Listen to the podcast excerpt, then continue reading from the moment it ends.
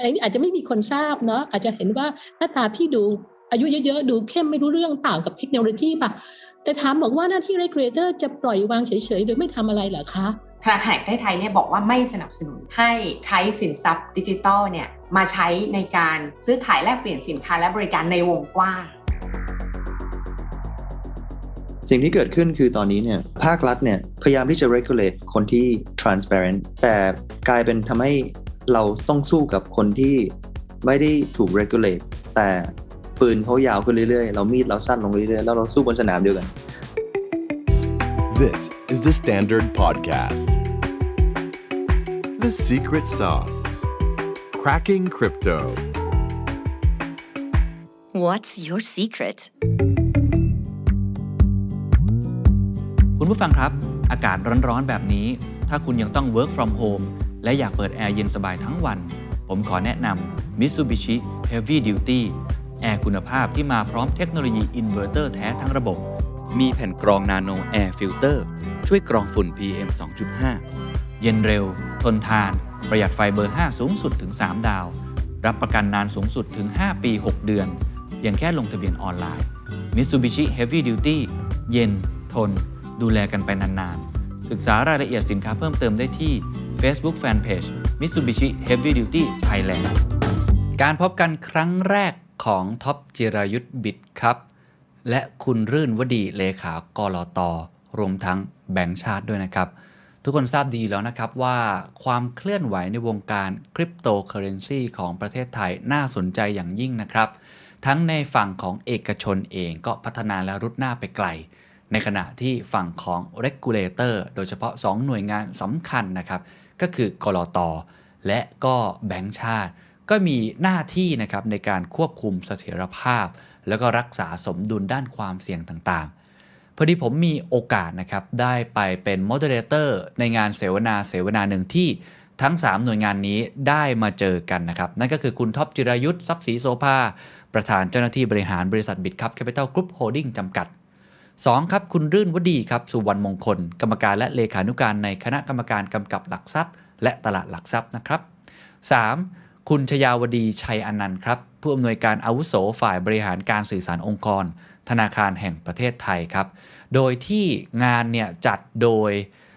สำนักงานกิจการยุติธรรมครับกระทรวงยุติธรรม ร่วมกับบริษัทอสมทจำกัดมหาชนนะครับเขาใช้หัวข้อนี้ครับเขาใช้หัวข้อว่า กระบวนการยุติธรรม กับความท้าทายในทศวรรษหน้า ซึ่งเป็นการประชุมทางวิชาการระดับชาติว่าด้วยงานยุติธรรมครั้งที่ 19 นะครับ หัวข้อที่เราคุยกัน โอ้โห ผมต้องบอกเป็นหัวข้อที่หาฟังยากฮะ แต่ว่าน่าสนใจมากๆก็คือ เศรษฐกิจดิจิทัลครับจะทำอย่างไรให้กระบวนการยุติธรรมนั้นไม่ตกขบวน คือเวลาเราพูดถึงเศรษฐกิจดิจิทัลเรามักจะพูดถึงโอกาสใช่ไหมครับ แต่ความเสี่ยงมีมากมายครับ มิติของ The Secret Sauce เวลาเราจัดเนี่ยนะฮะ เราจะจัดในเชิงความเสี่ยงด้านเศรษฐกิจ การที่กลัวว่าเราจะตกคาบวน หรือว่าความเสี่ยงอื่นๆ ในแง่ของการไม่อยากให้ใช้เป็น means of payment การชำระใช้จ่ายค่าสินค้าอะไรแบบนั้น แต่วันนี้ความเสี่ยงที่เขามองเนี่ยในเรื่องของ decentralization มันคือความเสี่ยงที่การไม่มีตัวกลางคอยกำกับดูแล เราเห็นเหตุการณ์หลายเหตุการณ์นะครับ การช่อโกงการฟรอดเกิดขึ้น อาชญากรรมไซเบอร์ รักพู หรือว่าการที่ศูนย์ซื้อขายสินทรัพย์ดิจิทัลบางรายก็ปิดตัวไปดื้อหรือว่าการที่มีการหลอกลวงนะครับ มีเรื่องของเจ้ามือ หรือว่ามีการที่ลากเขาเรียกว่าคอร์เนอร์เนาะไปทำกำไรแล้วก็ทิ้งทุ่นลงมา แบบนี้เป็นต้นเนี่ยมันมันก็เป็นอีกความเสี่ยงหนึ่งนะครับ โดยเฉพาะถ้าในเชิงของกระบวนการยุติธรรมเนี่ย มันมีเรื่องการฟอกเงินด้วย มันมีเรื่องของ ยาเสพติดด้วย นี่เป็นอีกมุมหนึ่งที่ต้องคิดเยอะๆครับ เพราะว่าเทคโนโลยีบล็อกเชนแม้ว่าจะมีข้อดีเยอะ แต่เมื่อมันมีพัฒนาการที่ค่อนข้างมาก ถ้ากฎหมายตามไม่ทัน อาจจะมีปัญหาตามมา หรือถ้ามีคนได้เห็นผลประโยชน์ และสามารถช่วงชิงผลประโยชน์นั้น แล้วมากอบโกยผลประโยชน์จากคนอื่นๆ เราที่พยายามจะเคลื่อนที่ไปข้างหน้าอย่างรวดเร็ว อาจจะหกล้มหัวขมำได้เช่นกันนะครับ 3 ประเด็นที่เราจะคุยกันแบ่งเป็น 3 รอบหลัก ๆ 1. แนวโน้มของเศรษฐกิจสินทรัพย์ดิจิทัลในอนาคตจะเป็นอย่างไร และแต่ละหน่วยงานมีบทบาทอย่างไร 2. การมาถึงของสินทรัพย์ดิจิทัลนั้น จะส่งผลต่อกระบวนการยุติธรรมอย่างไรมี Impact อย่างไร และ 3 ครับ ข้อเสนอแนะที่อยากให้แต่ละฝ่ายนำเสนอนะครับ ลองไปฟังดูครับว่าทั้ง 3 ท่านเมื่อมาอยู่ในเวทีเดียวกันแล้ว มีบทสนทนา ต่อเรื่องเศรษฐกิจดิจิทัล และกระบวนการยุติธรรม โอกาส ความเสี่ยงอย่างไรครับ เราจะเริ่มต้นด้วยคำถามนี้ก่อนนะครับคำถามว่ามุมมองของวิทยากรนะครับเกี่ยวกับแนวโน้มระบบเศรษฐกิจในยุคดิจิทัลแห่งโลกอนาคตนั้นเป็นอย่างไร ก็อาจจะลองให้ทุกท่านได้ฉายภาพรวมหรือ overview กันก่อนนะครับขออนุญาตเริ่มที่คุณรื่นวดีก่อนนะครับ คุณรื่นวดีครับมีมุมมองต่อระบบเศรษฐกิจในยุคดิจิทัลแห่งอนาคตอย่างไรบ้างครับ ค่ะนะคะสวัสดีนะคะสวัสดีทุกท่านค่ะขอบพระคุณคุณนักครินค่ะ ขออนุญาตเรียกคุณเคนนะคะ ก่อนอื่นต้องขออนุญาตบอกก่อน อาจจะไม่ใช่เป็นอะไรท่านนักเศรษฐศาสตร์ หรือนักเออในเรื่องของนั่นไปนะคะ แต่เป็นผู้หนึ่งที่ติดตามเอ่อความเอ่อก้าวหน้าในทุก ๆ เรื่องในทุก ๆ เรื่องนะคะ ย้ำตอนต้นก่อนนะคะเอ่อเรื่องของสินทรัพย์ดิจิทัลเนี่ยเป็นเรื่องของ cross border แน่ ๆ เพราะฉะนั้นเนี่ยความร่วมมือระหว่างกันเนี่ยนะคะลำพังในเมืองในประเทศไทยก็คงดีอยู่แล้ว แต่คำเป็นต้องเรื่องของทำงานร่วมกันกับต่างประเทศด้วย ที่สำคัญไม่น้อยเลยนะคะเป็นหัวใจการทำงานของดิฉันเองนะคะ คือเรื่องการทำงานหารือร่วมกันกับผู้ประกอบการค่ะ ย้ำนะคะคุณนันครินย้ำนะคะ เรื่องนี้นะคะ เราจัดเวทีร่วมกันอยู่สม่ำเสมอนะคะ แล้วก็รวมทั้งท่านพี่น้องประชาชนที่เกี่ยวข้องด้วยนะคะดิฉันเองก็ใช้หลักคิดของการทำงานที่เป็น engagement 15 ปีในกระทรวงยุติธรรมสอนอะไรบางอย่าง และหลาย ๆ อย่างให้ดิฉันอย่างมากมาย อันหนึงคือเรื่องของการมี participation ในวงกว้างนะคะ อันนี้ต้องขอขอบพระคุณไปยัง 15 ปีที่กระทรวงยุติธรรมปลูกฝังมาให้นะคะ อันที่สองก็สอนดิฉันมาเสมอนะคะ เราต้องมี mindset ในการพร้อมในการเปลี่ยนแปลงนะคะทุกงานที่ฉันไปอยู่ทุกที่อะนะคะดิฉันก็คงไม่ได้อยู่เพียงแค่ทำในสิ่งที่เขาทำกันมาก่อน แต่เราต้องไปสร้าง value added เพราะงั้น mindset นะคะของเรื่องของการเปลี่ยนแปลงเนี่ยเป็นเรื่องสำคัญมาก เริ่มต้นแรกก่อนเลย การที่เรายอมรับนะคะกับการเปลี่ยนแปลง การที่เราติดตามทุกสิ่งทุกอย่าง ในเรื่องของการเปลี่ยนแปลงเนี่ยมันจะเป็นส่วนช่วย แล้วก็การแก้ไขกฎหมายนะคะก็เป็นอีกสิ่งหนึ่งเหมือนกันที่ทำให้นะคะกระบวนการยุติธรรมไม่ตกขบวนภาพใหญ่ขอฉายก่อนแล้วกันนะคะดิฉันก็ขออนุญาตเเรียนว่าประเทศไทยเนี่ยนะคะถือว่าเป็นประเทศที่มีความ ก้าวหน้าอย่างมากในเรื่องของเศรษฐกิจดิจิทัลแล้วก็การพัฒนาพื้นฐานโครงสร้างของอินเทอร์เน็ตนะคะหลายคนทราบว่าวันนี้พี่น้องประชาชนไทยเนี่ยได้ใช้อินเทอร์เน็ตเนี่ยอย่างเรียกว่าครอบคลุมและกว้างขวางนะคะสัดส่วนของการใช้อินเทอร์เน็ตในของประเทศไทยติดอันดับโลกนะคะแล้วก็รวมถึงการถือครองคริปโตเคอเรนซีด้วยเดี๋ยวเราคงพูดกัน ก็เป็นอันดับต้นๆของโลกด้วยเหมือนกัน เป็นเพราะ fundamental infrastructure เนี่ยมีความเข้มแข็ง โครงสร้างกฎหมายที่เกี่ยวข้องกับเรื่องของคอมพิวเตอร์อาจจะภาษาภาษาแรกๆก่อนแล้วกันนะคะกับดิจิตอลเนี่ยก็เรียกว่าครอบคลุมมากนะคะ ถ้าเราย้อนไปดูตั้งแต่มีพรบธุรกรรมทางอิเล็กทรอนิกส์ อันนี้เปิดทาง นะคะในหลาย ๆ เรื่องในการทำเอ่อที่จะสอดรับในเรื่องของออนไลน์หรืออีคอมเมิร์ซอย่างเงี้ยนะคะถ้าเราดูกันอย่างนี้นะคะอ่าเราอย่ามองชิ้นเดียวนะเราต้องมองภาพรวมเมื่อกี้คุณนครินทร์ชวนดิฉันคุยกับภาพรวมนะคะแล้วก็เรามีเรื่องของการเรื่องการดูแลนะคะของเรื่องของการไซเบอร์ครามนะคะก็มีพรบว่าด้วยการกระทำความผิดทางคอมพิวเตอร์ ส่วนนี้นะคะแล้วก็ยังมีในพรบการรักษาความมั่นคงปลอดภัยทางไซเบอร์ด้วยนี่เป็นหัวใจสำคัญมากๆ ถ้าเมื่อไหร่เราพูดถึงเรื่องของเศรษฐกิจดิจิทัลเนี่ยอยากให้มองนะคะในเรื่องของความปลอดภัยของระบบ งานด้วยนะคะนะคะแล้วก็สุดท้ายก็คงมาอยู่ที่เรื่องของกฎหมายว่าด้วยการคุ้มครองข้อมูลส่วนบุคคล อันนี้ชวนคิดก่อนนะคะว่าความพร้อมนะคะของเรื่องโครงสร้างกฎหมายเนี่ยถ้ามองในภาพรวมดิฉันคิดว่าทำให้มีความเข้มแข็งระดับหนึ่งละค่ะดิฉันพูดอย่างนี้ก็ต้องไปเปรียบเทียบไปต่างประเทศด้วยนะคะเเพราะว่าเวลาทำงานอย่างที่นุ่นบอกแล้วว่าเรื่องนี้มันเป็นเรื่องอย่างระหว่างประเทศ ประเทศไทยเราก็ไม่ได้ เรียกเราดูประเทศชั้นนำนะคะชั้นนำในเรื่องของการมีมีโครงสร้างที่เกี่ยวข้องกับเรื่องเอ่อเอ่อเรื่องของดิจิทัลเนี่ยนะคะในระดับที่เอ่อที่ดีทีเดียวนะคะแล้วหันมาดูราชการวันนี้คุณเคนคงทราบนะคะเป็นเรื่องของที่รัฐบาลให้นโยบายนะคะการทำเรื่องการให้บริการทางอิเล็กทรอนิกส์ นะคะ ล่าสุดกฎหมายอยู่ที่สภาค่ะพรบว่าด้วยการปฏิบัติราชการทางอิเล็กทรอนิกส์ก็จะมีส่วนช่วยด้วยนะคะไม่งั้นอยากชวนมองชวนคิดนะคะ ทีนี้หันมาถึงเรื่องของสินทรัพย์ดิจิทัลนะคะเรียนก็ต้องขอขอบพระคุณนะคะในการที่ออกพรกสินทรัพย์ดิจิทัลปี 2561 แต่อยากจะขออนุญาตเรียนว่าพรกรนั้นเน่ยเป็นเรื่องของการให้ไลเส้นผู้ประกอบการนะคะ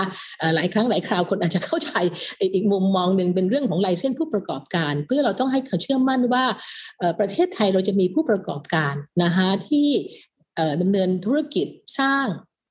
ecosystem ในการประกอบการเนี่ยนะคะให้มีความเป็นระเบียบเรียบร้อย และที่สำคัญสุดที่สุดคือการเป็น gatekeeper ดูแล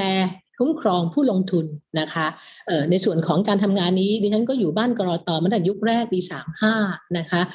จริงอยู่ในเรื่อง security วันนี้เราพูดถึงเป็น traditional financial instrument นะคะแต่วิธีคิดของกรอบจะเหมือนกัน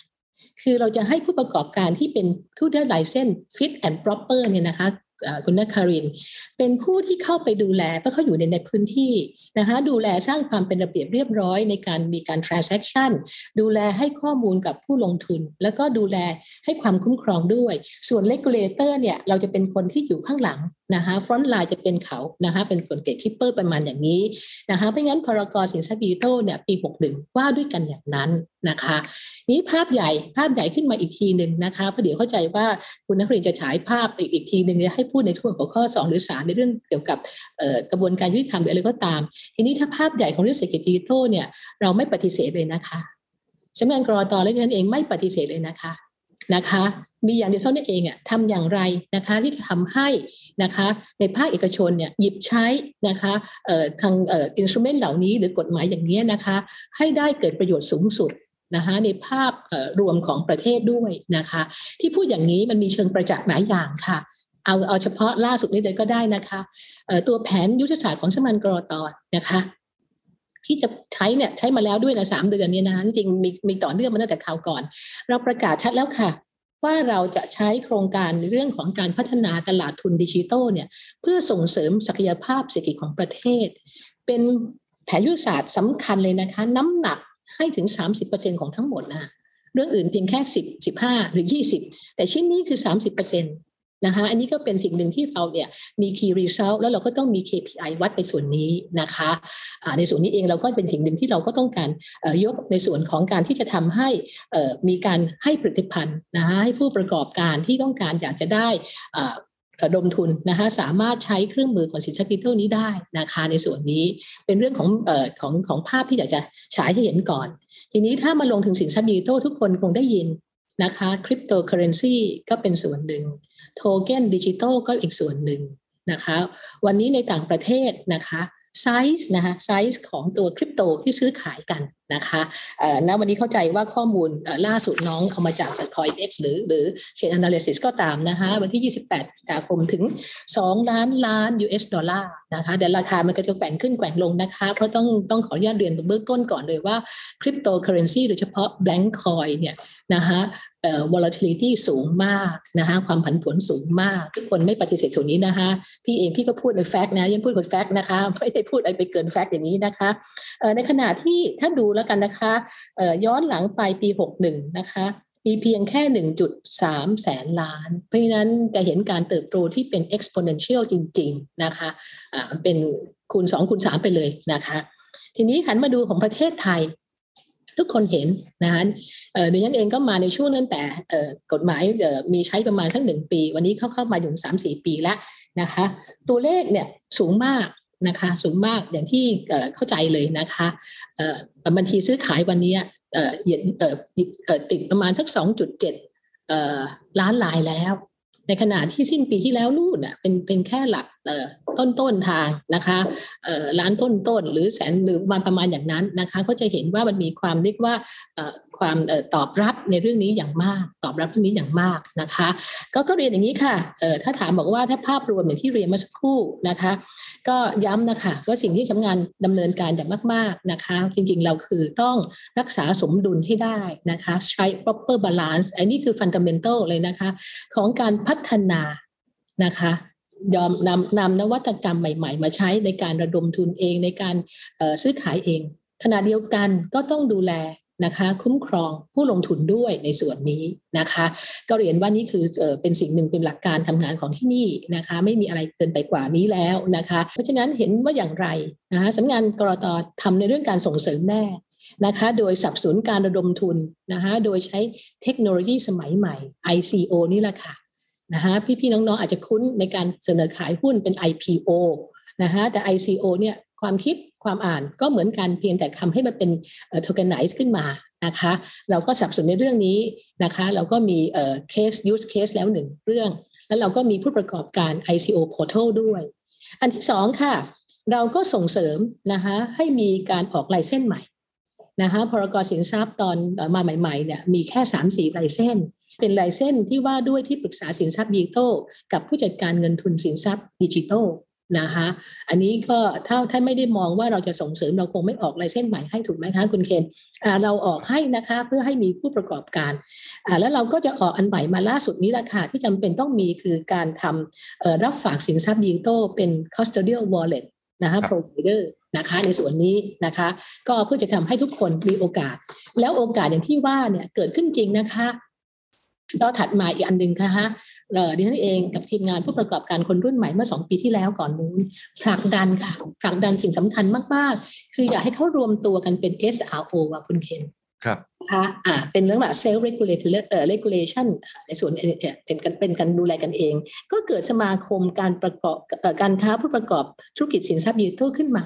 TDO อะค่ะ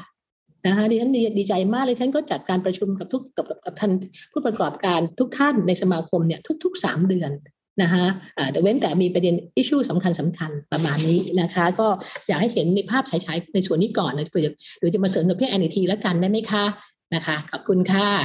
ครับผมขอบคุณคุณรื่นบดีมากนะครับเลขาคอรตนะครับได้พูดได้เห็นถึงภาพรวมหลายมุมหลายมิติเลยทีเดียวนะครับทีนี้ขออนุญาตไปที่ตัวแทนจากธนาคารแห่งประเทศไทยนะครับก็อยากจะให้เล่า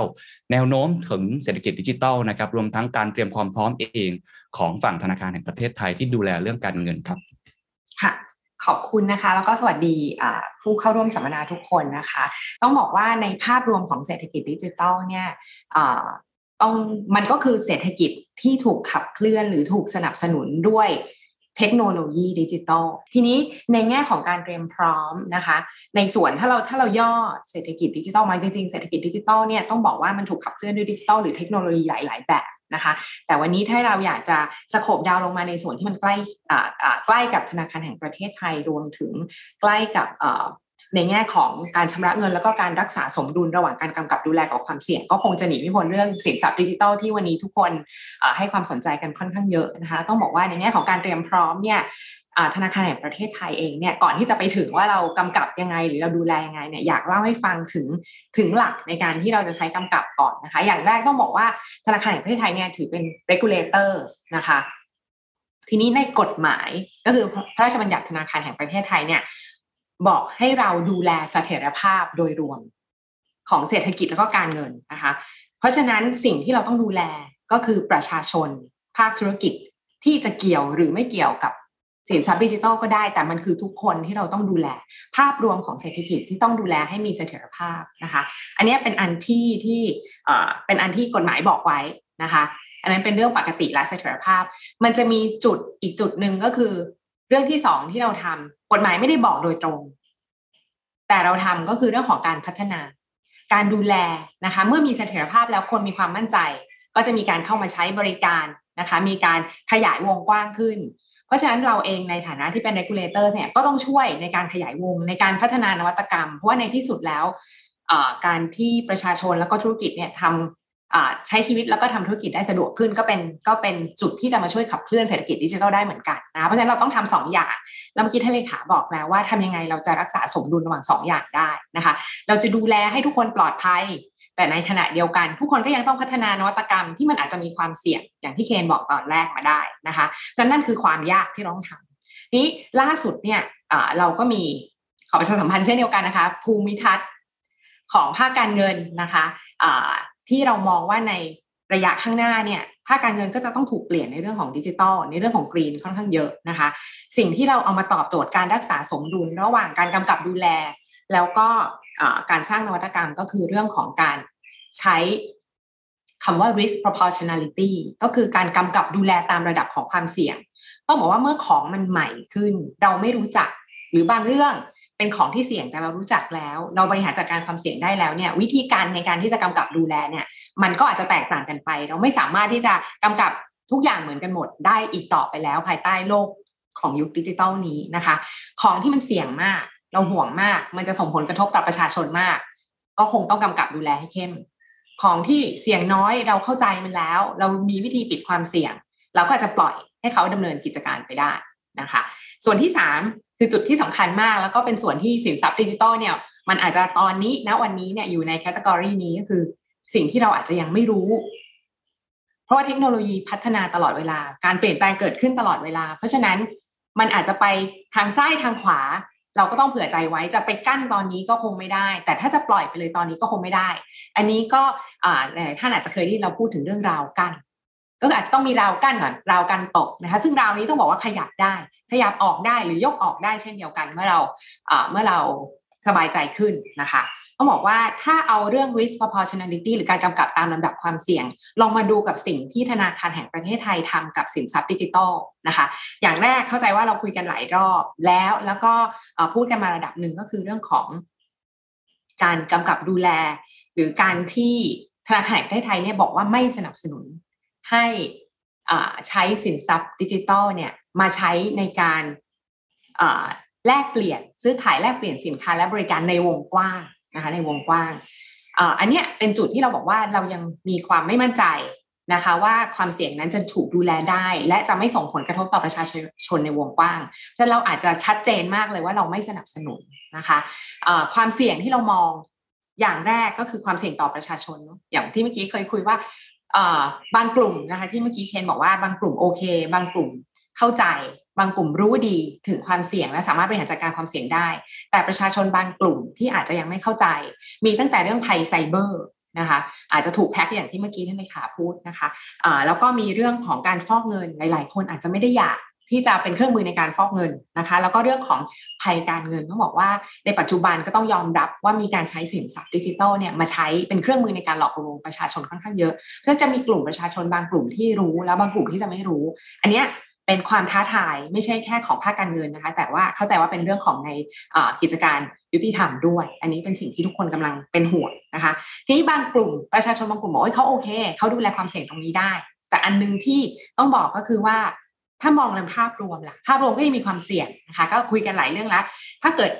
การใช้สินทรัพย์ดิจิทัลมาใช้ซื้อสินค้าและบริการเนี่ยมันคือการที่เหมือนเรามีสกุลเงินอีกสกุลหนึ่งเนาะ เราออกจากบ้านเนี่ยเราต้องถือสองกระเป๋านะคะ อาจจะเป็นกระเป๋าวอลเล็ตที่เป็นคริปโตใบหนึ่งแล้วก็เป็นพร้อมเพย์ใบหนึ่งนะคะ ต้องมีสองโปรแกรม เดินเข้าไปในร้านอ้าวร้านนี้รับอะไรคะ รับรับรับเงินบาทหรือว่ารับบิตคอยนะคะ มันก็จะเกิดการใช้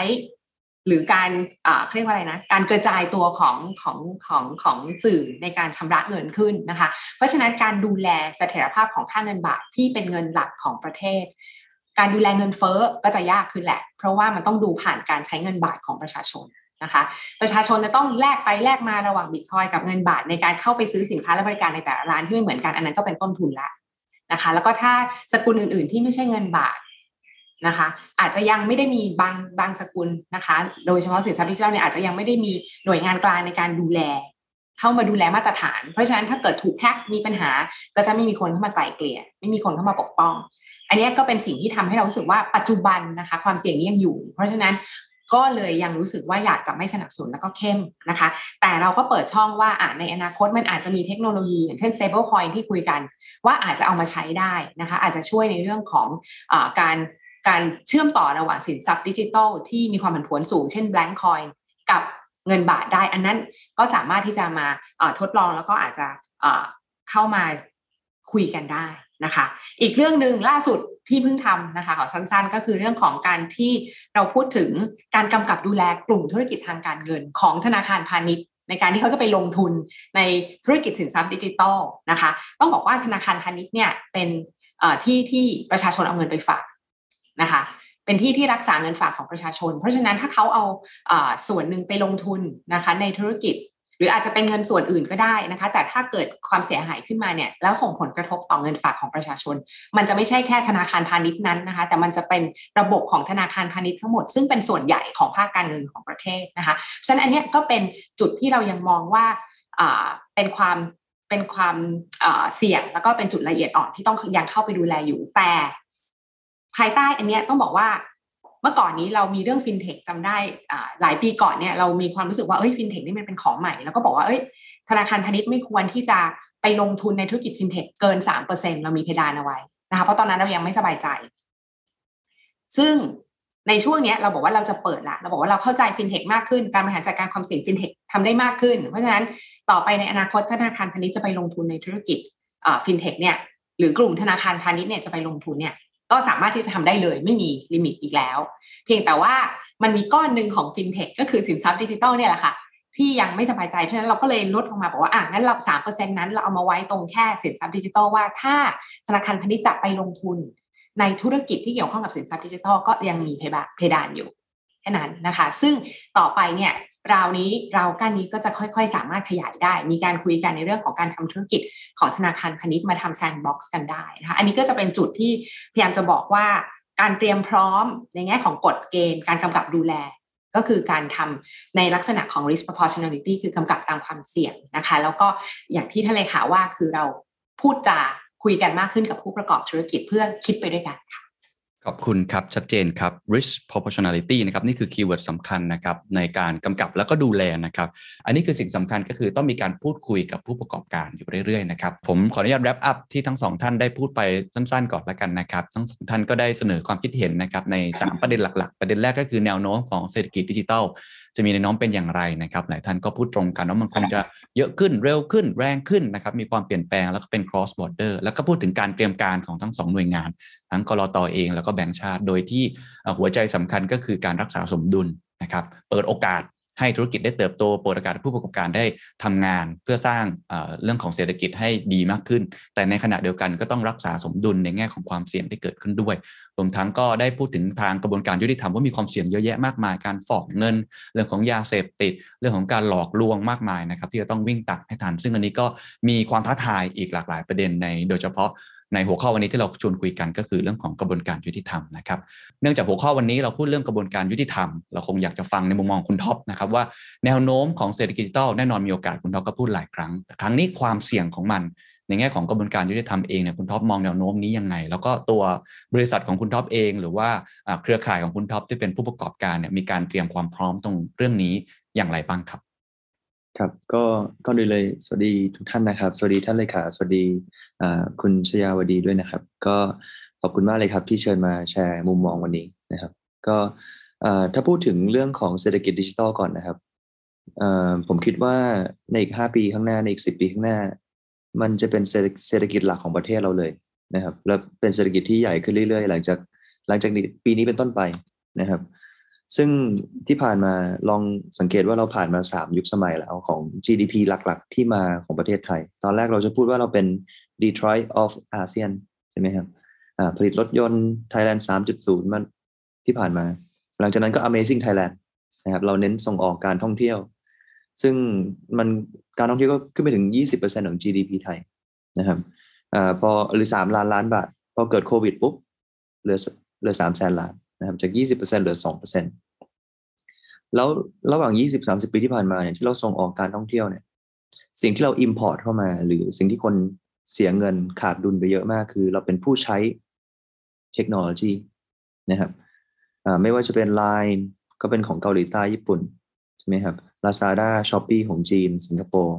นะครับ Grab ของมาเลเซีย อินโดนีเซียก็มี Gojek ของเขาใช่ไหมครับ Instagram นะครับ WeChat เอ่อ Facebook อ่า Google Apple ซึ่งคนไทยเนี่ยเป็น the biggest user เลยครับนะครับ เป็นคนที่ active ที่สุดใน Facebook Instagram TikTok ทั่วโลก ซึ่งทุกๆ ปีเนี่ยเราก็เป็นการใช้แล้วก็ขาดดุลนะครับ เป็นการ import แต่ export ที่เอาเงินเข้าประเทศเราเนี่ยนะครับ จาก 20%เหลือ 2%แล้ว ซึ่งผมเพิ่งเสิร์ชสถิตินะครับว่าในปี 2017 เนี่ย เศรษฐกิจ ดิจิทัลอีโคโนมีเนี่ย impact ต่อ GDP ไทยเนี่ยอยู่ที่ประมาณ 17%ครับพี่เกนซึ่งเกือบจะเท่ากับการท่องเที่ยวที่มันอยู่ที่ระดับ 20%ของ GDP ไทยแต่ GDP เนี่ยมันถ้าเศรษฐศาสตร์คือมัน measure มันไม่ใช่เป็นผมไม่เชื่อว่ามันเป็น true representation ของอำนาจในการทำเงินของประเทศ เพราะว่าส่วนส่วนใหญ่เศรษฐกิจดิจิทัล 17%ของ GDP เนี่ยมาจาก foreign company ทั้งหมดเลย นะครับที่ผมพูดมาทั้งหมดเนี่ยไม่มีบริษัทไหนเป็นของคนไทยเลย ใช่ไหมครับเพิ่งจะมีจริง ๆ จังๆก็บิตคัพเนี่ยครับที่จ่ายภาษีให้กับประเทศเยอะมากๆเนี่ยเพื่อที่เอาเงินมาพัฒนาประเทศได้ เพราะเรามี national champion ใช่ไหมครับซึ่งผมคิดว่าในอนาคตในอีก5ปีข้างหน้าในอีก10ปีข้างหน้าเนี่ยมันไม่ใช่ Detroit of Asia มันไม่ใช่ Amazing Thailand แต่มันต้องเป็น Digital Hub นะครับ Thailand ต้องเป็น Digital Hub ของอาเซียน ที่จะเป็น the next S curve ที่จะทำให้เมืองไทยเนี่ยรู้จักกับ กับดักรายได้ปานกลางให้ได้ ที่จะทำให้เงินเนี่ยเข้าประเทศเราให้ได้นะครับ ซึ่ง measurement ใหม่ที่ผมคิดว่ามันมันมันเป็น true reflection ที่มันแฟร์กว่าเนี่ยคือ GNP นะครับ gross domestic อ่ gross national product เรานะครับอย่างบริษัทอย่าง BitCup เนี่ยที่ตั้งแต่พูดพูดมาเลยครับ คนไทยร้อยเปอร์เซ็นต์นะครับพนักงานทุกคนหนึ่งพันหกร้อยคนคนไทยร้อยเปอร์เซ็นต์นะครับ จดทะเบียนในบริษัทประเทศไทยหนึ่งร้อยเปอร์เซ็นต์ ถึงแม้ว่า regulation ต่างๆ จะยากกว่า การที่สตาร์ทอัพอื่นถอดใจแล้วไปไปเปิดสตาร์ทอัพเป็นที่สิงคโปร์นะครับเพราะมีอ่า regulation ที่ flexible กว่า ไม่จะมี tax benefit เต็มไปหมดใช่ไหมแต่เราก็เลือกที่จะนะครับทำทุกอย่างเป็นคนไทยหนึ่งร้อยเปอร์เซ็นเพราะเราเชื่อว่าประเทศเราจะอยู่ไม่รอด ถ้า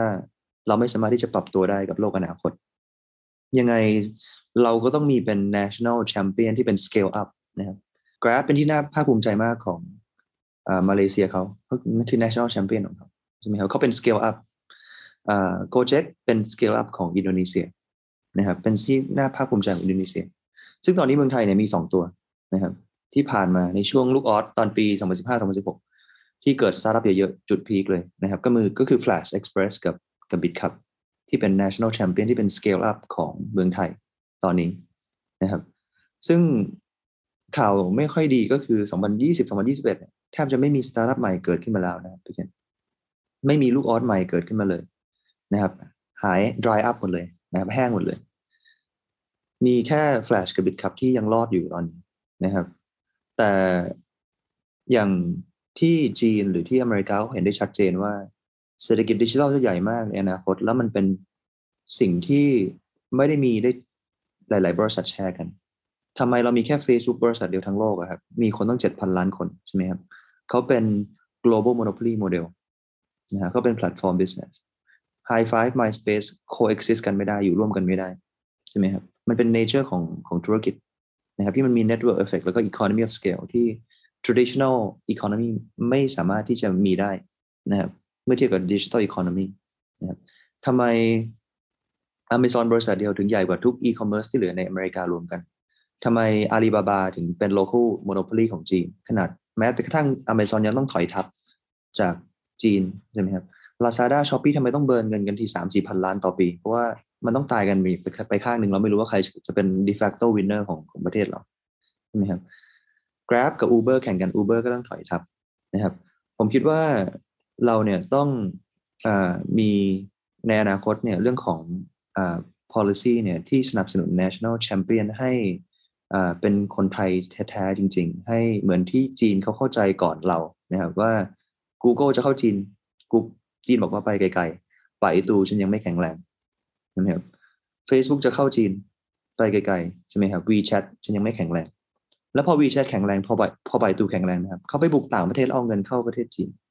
เราอยู่ในเราอยู่ในยุค colonization ไม่เคยเปลี่ยน เมื่อก่อนเนี่ยมัน colonize ทางน้ำแล้วก็เอา resource กลับบ้านเวลาเราไปบุกประเทศ อเมริกอังกฤษไปบุกประเทศอื่นเนี่ยเขาทิ้งสิ่งที่ดีๆไว้ประเทศนั้นหรือเขาเอาสิ่งที่ดีๆกลับประเทศเขาใช่ไหมครับยุคนี้เนี่ยมันคือยุค colonization ของของเทคโนโลยีแล้วเราเนี่ยเป็นคนที่เป็นประเทศที่ใช้เทคโนโลยีเก่งมาก แต่ไม่ใช่เป็น producer of technology เลยถูกไหมครับ เราถูก colonize มาหละแทบจะเหลือไม่กี่วงการแล้วครับแอปที่ผมพูดมาทั้งหมดเนี่ยถ้าเอามือถือขึ้นมามีแอปไหนบ้างที่เป็นของคนไทยจริงๆ ที่จดทะเบียนในบริษัทไทยจริงๆที่จ่ายภาษีในเมืองไทยร้อยเปอร์เซ็นต์จริง ๆ ใช่ไหมครับ เพื่อที่จะเอาเงินมาพัฒนาประเทศ ตอนนี้เหลือไม่กี่วงการแล้ว นะครับแล้วมันดันเป็นดิเรกชันของอนาคตด้วย ผมคิดว่าเมืองไทยเนี่ยเมทริกซ์ใหม่เลยนะครับ ก็คือไม่ใช่17%ของ GDP ต้องเป็น50%ของ GNP ที่มาจาก Digital Economy นะครับไม่ใช่ Detroit of ASEAN ไม่ใช่ Amazing Thailand แต่เป็น Digital Hub ของอาเซียนนี่คือ the next S curve นะครับอ่าซึ่งสังเกตไหมครับว่าตอนนี้โลกของเราเนี่ย รู้สึกเหมือนอยู่ใบเดียวกันแต่มันเริ่มมีสองใบ ค่อยๆทิ้งห่างกันไปเรื่อยๆ โลกใบที่หนึ่งครับ เขาจะพูดว่าปัจจุบันเนี่ย เราอยู่ในโลกของ uncertainty the world full of uncertainties นะครับ แปลว่าอะไรครับ แปลว่าสองปีที่ผ่านมาประสบการณ์การมองผ่านกล้องสายสายตาเขาเนี่ยดิจิทัลเลนส์ผ่านแว่นแว่นเขาเนี่ยเขาบอกแว่นสายตาเขาเนี่ยเขาบอกว่าความรู้สึกเขาเนี่ยก็คือ เป็นสองสามปีที่ทรมานมาก ต้องไล่พนักงานออก ต้องตัดราคากันใช่ไหมครับเพื่อความอยู่รอดนะครับ เขาบอกว่า inflation สูงที่สุดในรอบ 50 ปีที่ผ่านมา hyperinflation 7%ของอเมริกา ยูเครนรัสเซียที่ทำให้ราคาอาหารสัตว์อาจจะขึ้นแก๊สทุกอย่างอาจจะขึ้น อยู่ในโลก uncertainty นะครับ อันนี้คือกลุ่มหนึ่ง ในขณะที่อีกกลุ่มหนึ่งเนี่ยในสองสามปีที่ผ่านมาหลังโควิดเนี่ยนะครับ เห็นได้ชัดเจนว่าโตเป็นพันเปอร์เซ็นต์รับสมัครพนักงานไม่ทันนะครับ ขยายออฟฟิศไม่ทันนะครับ มันเกิดอะไรขึ้นครับ สังเกตไหมครับทั้งนี้อยู่โลกใบเดียวกันนะครับรู้ไหมครับว่าหลังจากโควิดมาเนี่ย ในอาเซียนเรานะครับ มี internet user เพิ่มอีก 60 ล้านคน อันนี้เป็น Data จาก Google จาก 280 ล้าน internet user เป็น 350 ล้าน internet user นะครับ เท่ากับประเทศไทยหนึ่งประเทศที่โผล่ขึ้นมาใหม่ เรารู้ไหมครับว่า internet user ที่โผล่ขึ้นมาใหม่เก้าในสิบนะครับเก้าในสิบคนเป็นดิจิทัลคอน sumer นะครับ แปลว่าอะไรครับแปลว่าถ้าเราเห็น metrics data พวกนี้เนี่ย อันนี้คือเงินมันเปลี่ยนกระเป๋าครับ แล้วเมืองไทยจะทำกระเป๋าเดิมๆนะครับแทนที่จะหากระเป๋าใหม่ เพราะเงินมันไม่เคยหายไปไหนใน economy ของเราเงินมันแค่เปลี่ยนกระเป๋า ถ้าเราจับดิเรกชันถูกเนี่ยนะครับประเทศไทยสามารถที่จะหลุดจากกับดักรายได้ปานกลางได้เลยใช่ไหมครับ ซึ่งข่าวดีก็คือเน็ตโลกของเรามันขยับขึ้นแบบ exponential ไม่ใช่แบบ linear นะครับแปลว่าอะไรครับแปลว่าในอีกสิปีข้างหน้าเนี่ยในอีกห้าปีข้างหน้าเนี่ยอย่างที่พี่เคนบอกตอนแรกเนี่ยที่ทุกคนเห็นตรงกันคือ การเปลี่ยนแปลงจะเร็วขึ้น แล้วก็จะแรงขึ้น ใช่ไหมครับ แต่ในขณะเดียวกันถ้าเราจับ direction ถูกครับ benefit ที่จะเข้ามาเนี่ยนะครับในอีกสิปีข้างหน้าเนี่ย จะลบล้างนะครับห้าสิบปีที่ผ่านมาที่เราตกลดไปใช่ไหมครับสามารถที่จะ offset นะครับ GDP growth ต่างๆนะครับ development นะครับอย่างพูดง area ของจีนเนี่ยเมื่อก่อนเป็น เป็นแค่ส่วนอย่างเดียวภายในแค่ 20 ปีเป็น area ที่พัฒนามากที่สุดในโลกเขาแค่จับทางว่ามันคือ financial center ของโลกที่อย่างสิงคโปร์เหมือนกันครับเขาเป็น decades of prosperity ใน 20 ปีที่ผ่านมาเขาเพราะประเทศเขาไม่มีอะไรเลยนะครับ แทบจะต้อง import น้ำครับแต่เขาแค่จับถูกว่าเงินมันเปลี่ยนไปในกระเป๋าไหนใน 20 ปีที่แล้วมันคือวงการการเงินนะครับ แต่นั่นคืออดีตไม่ควรจะทำตามอดีตเนี่ยเราควรจะมองอนาคตกันดีกว่าว่าเงินมันเปลี่ยนไปในกระเป๋าไหน เรารู้ว่าในอนาคตเศรษฐกิจดิจิทัลจะใหญ่มากๆ เรารู้ว่าในอนาคตเนี่ย the new wealth จะมาจาก nano entrepreneurship ไม่ใช่ financial sector เพราะฉะนั้นแปลว่าเมืองไทยเนี่ยเราต้องวาง digital infrastructure ให้พร้อม เพื่อที่จะ capture growth ก่อนที่น้ำจะขึ้นแล้วเราต้องรีบตักกัน เราต้องเตรียมขันให้พร้อม และการที่จะวาง digital infrastructure เนี่ยนะครับมันต้องช่วยกันหลาย ๆ ฝ่ายถูกไหมครับฝ่ายของภาคเอกชนเราก็ต้องเตรียมนะครับเว็บ สามของการพัฒนาที่เราเรียกเว็บเว็บสามจุดศูนย์นะครับดิจิทัลอินฟราสตรักเจอร์ของฝั่งเอกชนมีอะไรบ้าง ข้างบนภูเขาน้ำแข็งคือ AR VR Technology หรือ Metaverse Internet from the sky ที่อินเทอร์เน็ตจะลงลงมาจากท้องฟ้าแล้วที่เข้าถึงทุก area ของของของโลก ตอนนี้เมืองไทยอินเทอร์เน็ต penetration อยู่ที่ 77.8%แต่ในอนาคตจะถึง 100%ทุกคนจะเข้าถึง cloud based world class cloud based application ทุกคนจะเป็น nano entrepreneur ที่ทำงานที่ไหนก็ได้นะครับประเทศไทยเราดีมาก ๆ ที่มีภูเขาสวยทะเลสวยเนี่ย จะดึง nano entrepreneur เข้ามา แล้วก็จะเป็น big spender ในเมืองไทยทั้งนั้นเลยนะครับในอนาคตถ้าเรามี policy ที่ถูกต้องนะครับซึ่งถ้ามองข้างบนภูเขาน้ำแข็งก่อนภาคเอกชน สิ่งที่เราต้องพัฒนาเรื่องของ digital infrastructure นะครับ AR VR technology หรือ metaverse นะครับอันที่หนึ่งอันที่สองก็คือ internet from the sky แล้วก็ IoT internet of things เพราะว่าอินเทอร์เน็ตในอนาคตจะไม่ใช่สอง dimension จะไม่ได้ผ่านมือถือจะไม่ได้ผ่านคอมพิวเตอร์แล้วแต่จะเป็นสาม dimension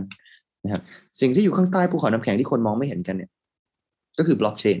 นะครับก็คือ NFT ก็คือ cryptocurrency นะครับก็คือ AI artificial intelligence นะครับซึ่งมันทำงานร่วมกันมันคือภูเขาลูกเดียวกัน เราบอกเราจะไม่เราสนับสนุน AR VR Metaverse มาแน่นอนตื่นเต้นกัน แต่ถ้าเราไม่สนับสนุน NFT เนี่ยมันมันเป็นไปไม่ได้ เพราะว่าอีกหน่อยภายในไม่ถึง 5 ปีผมสามารถที่จะโฮโลแกรม มาพูดให้กับเนี่ยกับพี่พี่เคนฟังได้ แล้วมันจะรู้สึกเหมือนเจอกัน face to face เลย แต่ถ้าอยู่ดีๆมีท็อปจิรายุทธ์สองคนใส่ชุดเดียวกัน ชุดสูทเหมือนกัน ผมทรงเดียวกันแล้วใครตัวจริงตัวปลอม วิธีที่เราจะ identify ความเป็นตัวตนของเราได้ก็คืออ v a t a r ที่มี DNA ที่เก็บอยู่บนบล็อกเชนที่เราเรียกว่า NFT ภาคเอกชนนะครับ ก็ต้องพัฒนานะครับ infrastructure ที่เป็น digital infrastructure ครับ ภาครัฐนะครับ ก็ต้องสร้างนะครับดิจิทัลอินฟราสตรักเจอร์ฝั่งภาครัฐเหมือนกัน แปลว่าอะไรครับ แปลว่า regulation ต้องหาจุดตรงกลางครับ เราจะทำยังไงให้นะครับ ฝั่งของ financial side เนี่ยก็คือมี investor protection มีครับ financial stability ใช่ไหมครับสามารถเก็บภาษีได้100%ใช่ไหมครับ AML KYC all world happy แต่ในขณะเดียวกัน เราก็ต้องให้ new economy ไปได้ด้วยเพื่อให้ให้ประเทศไทยมีมีกินมีใช้ในอนาคตถูกไหมครับ เราต้อง capture growth capture opportunities ให้กับประเทศ นะครับเห็นภาพนะครับขอบคุณมากเลยที่ช่วยอ่า overview ให้เห็นว่าเศรษฐกิจดิจิทัลมีความสำคัญอย่างไรกับประเทศไทย แล้วก็สำคัญอย่างไรกับการพัฒนาหลังจากนี้นะครับรวมทั้งก็เมื่อกี้ที่คุณท็อปพูดเรื่องดิจิทัลดีวายอาจจะเกิดสิ่งเหล่านี้เกิดขึ้นได้ ถ้าเกิดว่าตัว regulation เองเนี่ยยังปรับตัวนะครับและให้ไม่ทันต่อการเปลี่ยนแปลงที่เกิดขึ้นนะครับพอพูดถึงกระบวนการยุติธรรม เพราะวันนี้เรามาในยามของ กระบวนการยุติธรรมนะครับ อยากทราบมุมมองนะครับ เพราะว่ามันมีเหตุการณ์ความเสี่ยงเกิดขึ้นมากมายเลยทีเดียวนะครับ ว่ามันจะมีอะไรที่จะเป็นผลกระทบไหมครับ โดยเฉพาะกระทบเกี่ยวกับหน่วยงานภาครัฐ แล้วก็หน่วยงานในกระบวนการยุติธรรมครับโดยเฉพาะเรื่องเศรษฐกิจดิจิทัลเนี่ยที่มันมีความเสี่ยงมากมายเต็มไปหมดเลยเนี่ยเออมันกระทบอย่างไรโดยตรง หรือว่าทางอ้อมบ้างครับ ต่อกระบวนการยุติธรรมของประเทศไทยเองครับ illegal activity อ่าในส่วนนี้นะคะที่มันจะมาเป็นเครื่องมือหนีไม่พ้นนั่นที่พูดภาพแฟกต์อีกเหมือนกันนะคะ เพราะเนื่องจากว่าในเรื่องของคริปโตเนี่ยนะคะเป็นเรื่องของการที่เอ่อเป็น peer to peer นะคะมันไม่จำเป็นต้องต้องมีการที่จะมาใส่ชื่อใส่เสียงใส่นาม ก็ใช้เป็นลักษณะเปิด private key ขึ้นมา มันเป็นอะไรที่อาจจะมองไม่เห็นได้ชัดในแง่ของการกระบวนการยุติธรรมเนาะแล้วมันก็เป็นพิสูจน์มาแล้วนะคะว่าเป็นเครื่องมือ นะคะถูกใช้เป็นเครื่องมือนะคะในการกระทำสิ่งที่เรียกว่าเป็นอาชญากรรมในส่วนของทางเศรษฐกิจ white collar crime หรือไปถึงเรื่องของการที่เรื่องของการไอฮาร์ดยาเสพติดนะคะฟอกเงิน terrorism ประมาณอย่างนั้น อันนี้มันมีมันมีเอกสารอยู่แล้วง่ายๆเลยทางสำนักงานกลตเองเราก็อ่านศึกษาเอกสารโดยเฉพาะของ FATF นะคะ อ่านี่เพื่อนๆปปงอเองนี่ก็ต้องขอบคุณกระทรวงยุติธรรมนะสอนให้รู้หลายอย่างก่อนมาถึงกรตอนะในมุมมองนี้นะ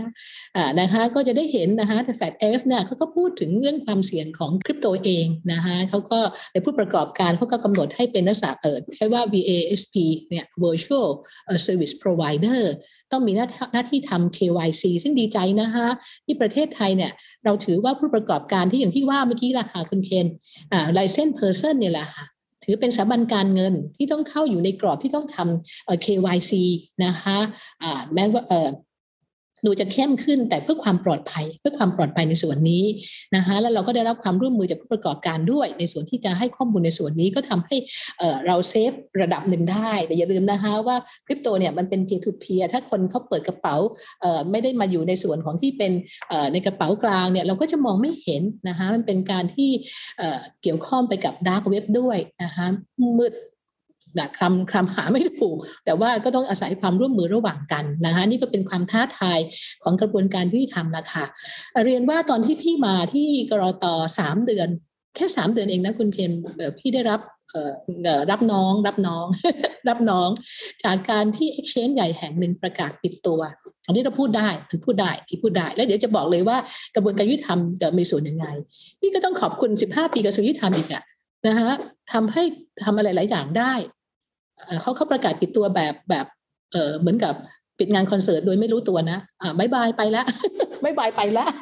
ประมาณนั้น นี่นะขนาดมีกฎหมายออกมาแล้วเขาเป็น license person นะคุณเคนคำถามนะคุณเคนอันนี้อาจจะไม่มีคนทราบเนาะอาจจะเห็นว่าหน้าตาพี่ดูอายุเยอะๆ ดูเข้มไม่รู้เรื่องเปล่ากับเทคโนโลยีป่ะ แต่ถามบอกว่าหน้าที่ regulator จะปล่อยวางเฉยๆ โดยไม่ทำอะไรเหรอคะ วันนั้นนะคะห้าพันล้านกับเกือบสองแสนคนนะ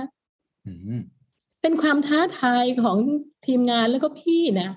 ที่ต้องทำให้ประชาชนนั้นน่ะ ที่เขาถูกเขาได้ไลเส้นส์จากเราแล้ว ต้องได้รับการเยียวยาค่ะคุณเคนครับอ่านะคะหน้าที่แรกเลยจัดวอลลุ่มคืนนั้นอะเช้าตีห้าครึ่งน่าจะเป็นกรอต่อยุคแรกมั้งเปิดทำงานตีห้าครึ่งอะเพราะเราก็ต้องทราบเลยว่าถ้าเขาปิดตัวไปประชาชน ก็ต้องมีการได้รับการคอมมูนิเคชันถูกไหมคะครับติดได้ ก็จริงอย่างที่คิดเลยล่ะ หกโมงครึ่งสายแรกเข้ามาเขาขอโทรไปที่นู่นไม่ได้ โทรหาที่นี่ได้นะคะเรารับสายตลอด แล้วเราก็ประสานงานกลับไปคุณเคนทราบไหมคะสำคัญสุดในธุรกิจนี้คือการถือ private key ถูกไหมคะใช่ครับการมี hot wallet cold wallet นะคะนี่ฉันก็ไม่ทราบนะอ่าการที่มาทำการเกิดเคสอย่างนั้นน่ะเป็นเป็น lesson learn หลังจากนั้นเราก็ขันน็อตต้องใช้คำนี้เลย เพื่อคุ้มครองผู้ลงทุนแต่จะมองแต่คนอื่นจะมองว่าสร้างภาระผู้ประกอบการหรือไม่ เดี๋ยวจะชวนกันคิด นะคะเพราะก่อนหน้านี้ไม่มีเลยนะคะคุณเกณฑ์ไม่มีการเลยบอกว่า private key ต้องไปเก็บคนที่สามไม่มีการแยก hot กับ cold นะคะเขาบอกจริงๆว่าด้วยการที่เราคุยกันทำงานด้วยกันออกเกณฑ์มาใหม่ในเรื่องนี้นะคะเพื่อมองประชาชน at the end ว่าจะต้องได้รับความคุ้มครองนะคะ แล้วเราก็ทำหน้าที่ของเราร่วมกันจนทำให้ นะคะสองแสนกว่าคนได้รับเงินคืน 99เปอร์เซ็นต์นะเขาคุณเคนเขาหนีไปเขาอยู่ไปต่างประเทศจะใช้คำว่าหนีไม่รู้ไม่ถูกหรือเปล่านะแต่ขออภัย แต่สิ่งที่หน้างานอันสุดแรกเลย โทรศัพท์นะคะหาพี่ DSI ในวันนั้นนะต้องขอบพระคุณทีมงานนะคะอ่านะคะของ DSI กับตำรวจด้วย เพราะเขาปิดแล้วเราก็ไปที่ เอ่ออะไรฮะเอ่อเอ่อออฟฟิศเขาเราจะเจอแต่เครื่องคุณเคนคะเมื่อกี้พี่แอนพูดแล้วทุกอย่างอยู่บน cloud เราไต่บันไดขึ้นไป cloud ได้ไหมเนี่ยบนฟ้าได้เปล่าขึ้นไม่ได้ เพราะ private key อยู่กับเขาคุณเคนถ้าคุณเคนเป็น regulator คุณเคนที่ตอบพี่หน่อยสิคะว่าคุณเคนจะทำทุกอย่างเหมือนเดิมไหมเหมือนเดิไม่มได้แล้วครับ จับไม่ทันนะทำยังก็ไงถูกไงฮะ ก็ถึงจะบอกว่าเนี่ยพี่ๆเอ่อเราก็คุยกันในในในถกกันระหว่างกระบวนการยุติธรรมนะคะอ่าสุดท้ายก็ยังคุยกันเหมือนกันเลย เราก็หมุนโทรศัพท์ไปหากระทรวงการต่างประเทศเหมือนกัน ฟังว่าเขาอยู่ต่างประเทศ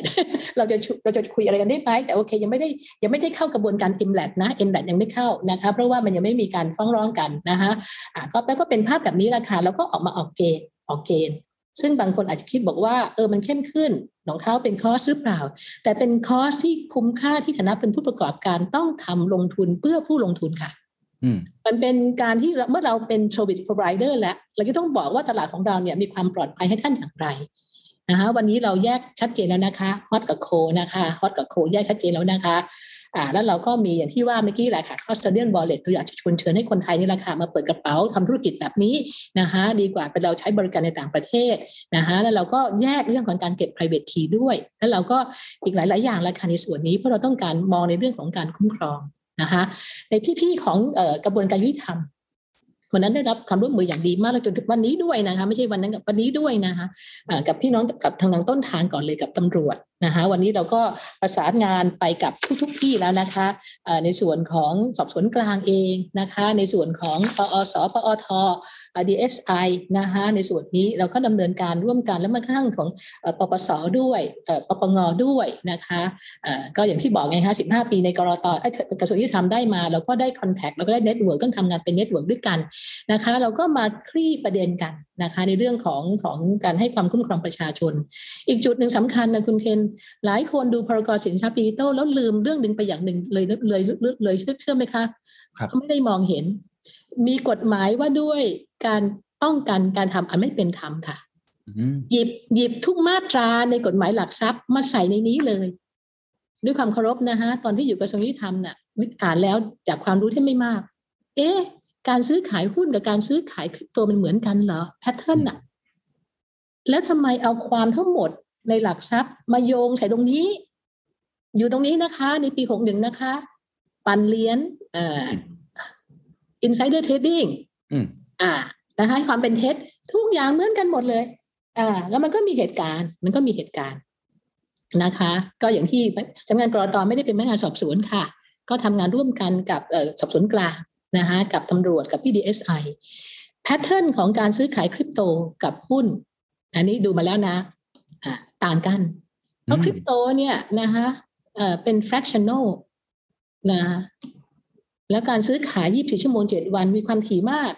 แต่สำคัญที่สุดหนีไม่พ้นอะไรรู้ไหมคะ คุณพี่น้องเกณฑ์คุณเกณฑ์ค่ะ การใช้ AI ค่ะ Big Data เข้ามาอ๋อครับสำนักงานกรอตอต้องชื่นชมนะคะเอ่อตัวดิฉันเองพี่เองก็แค่ยกโจทย์ขึ้นมาสามปีนี้น้องฝ่ายตรวจสอบเราพัฒนา e enforcement นะคะพัฒนา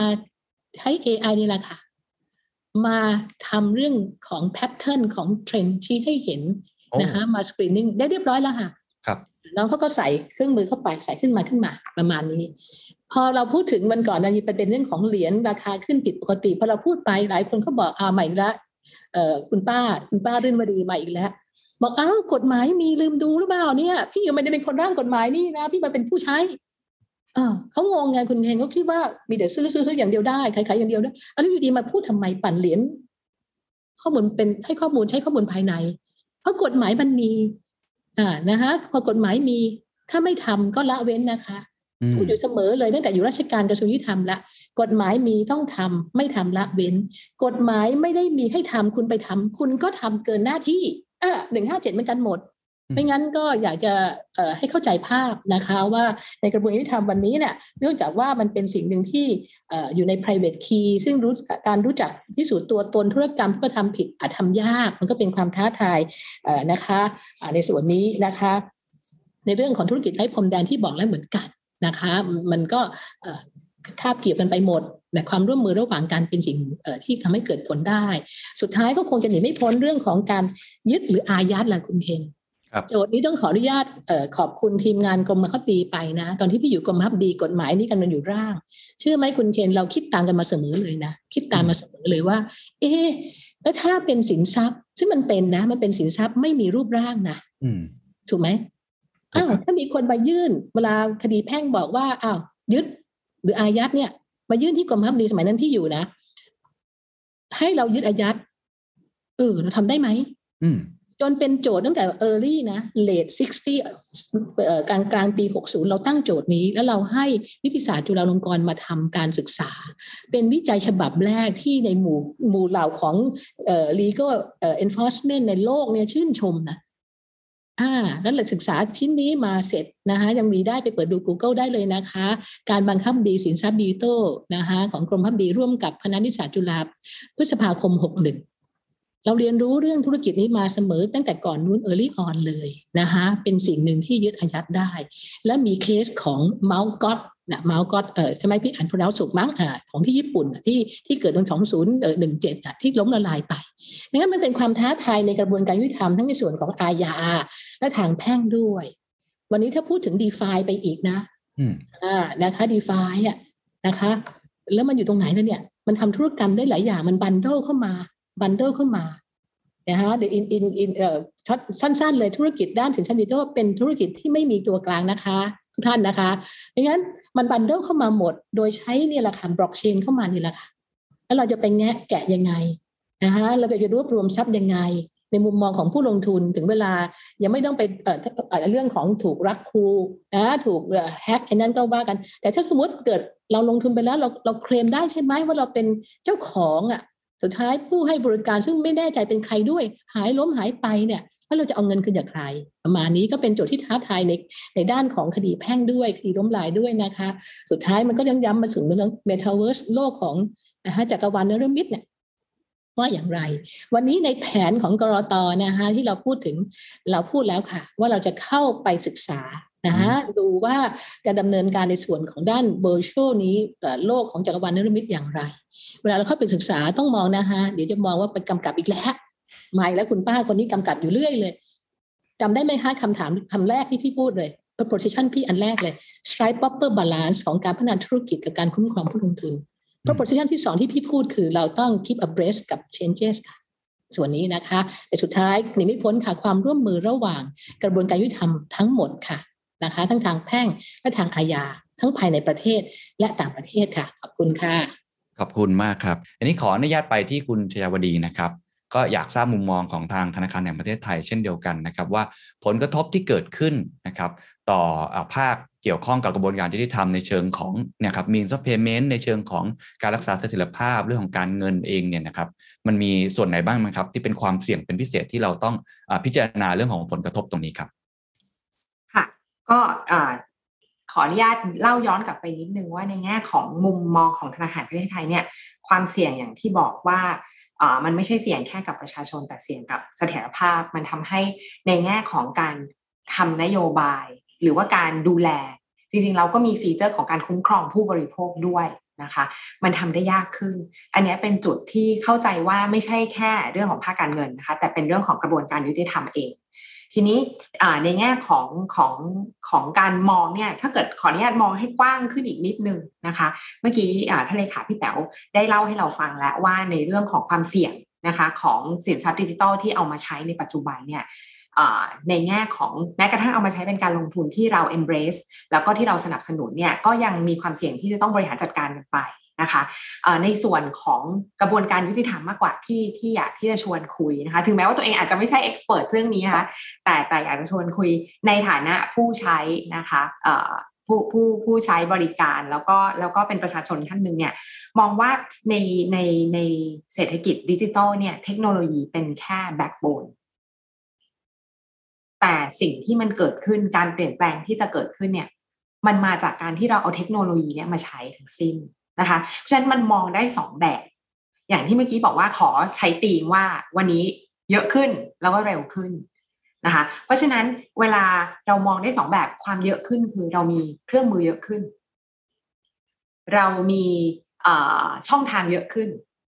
เรามีผลิตภัณฑ์ต่างๆ เยอะขึ้น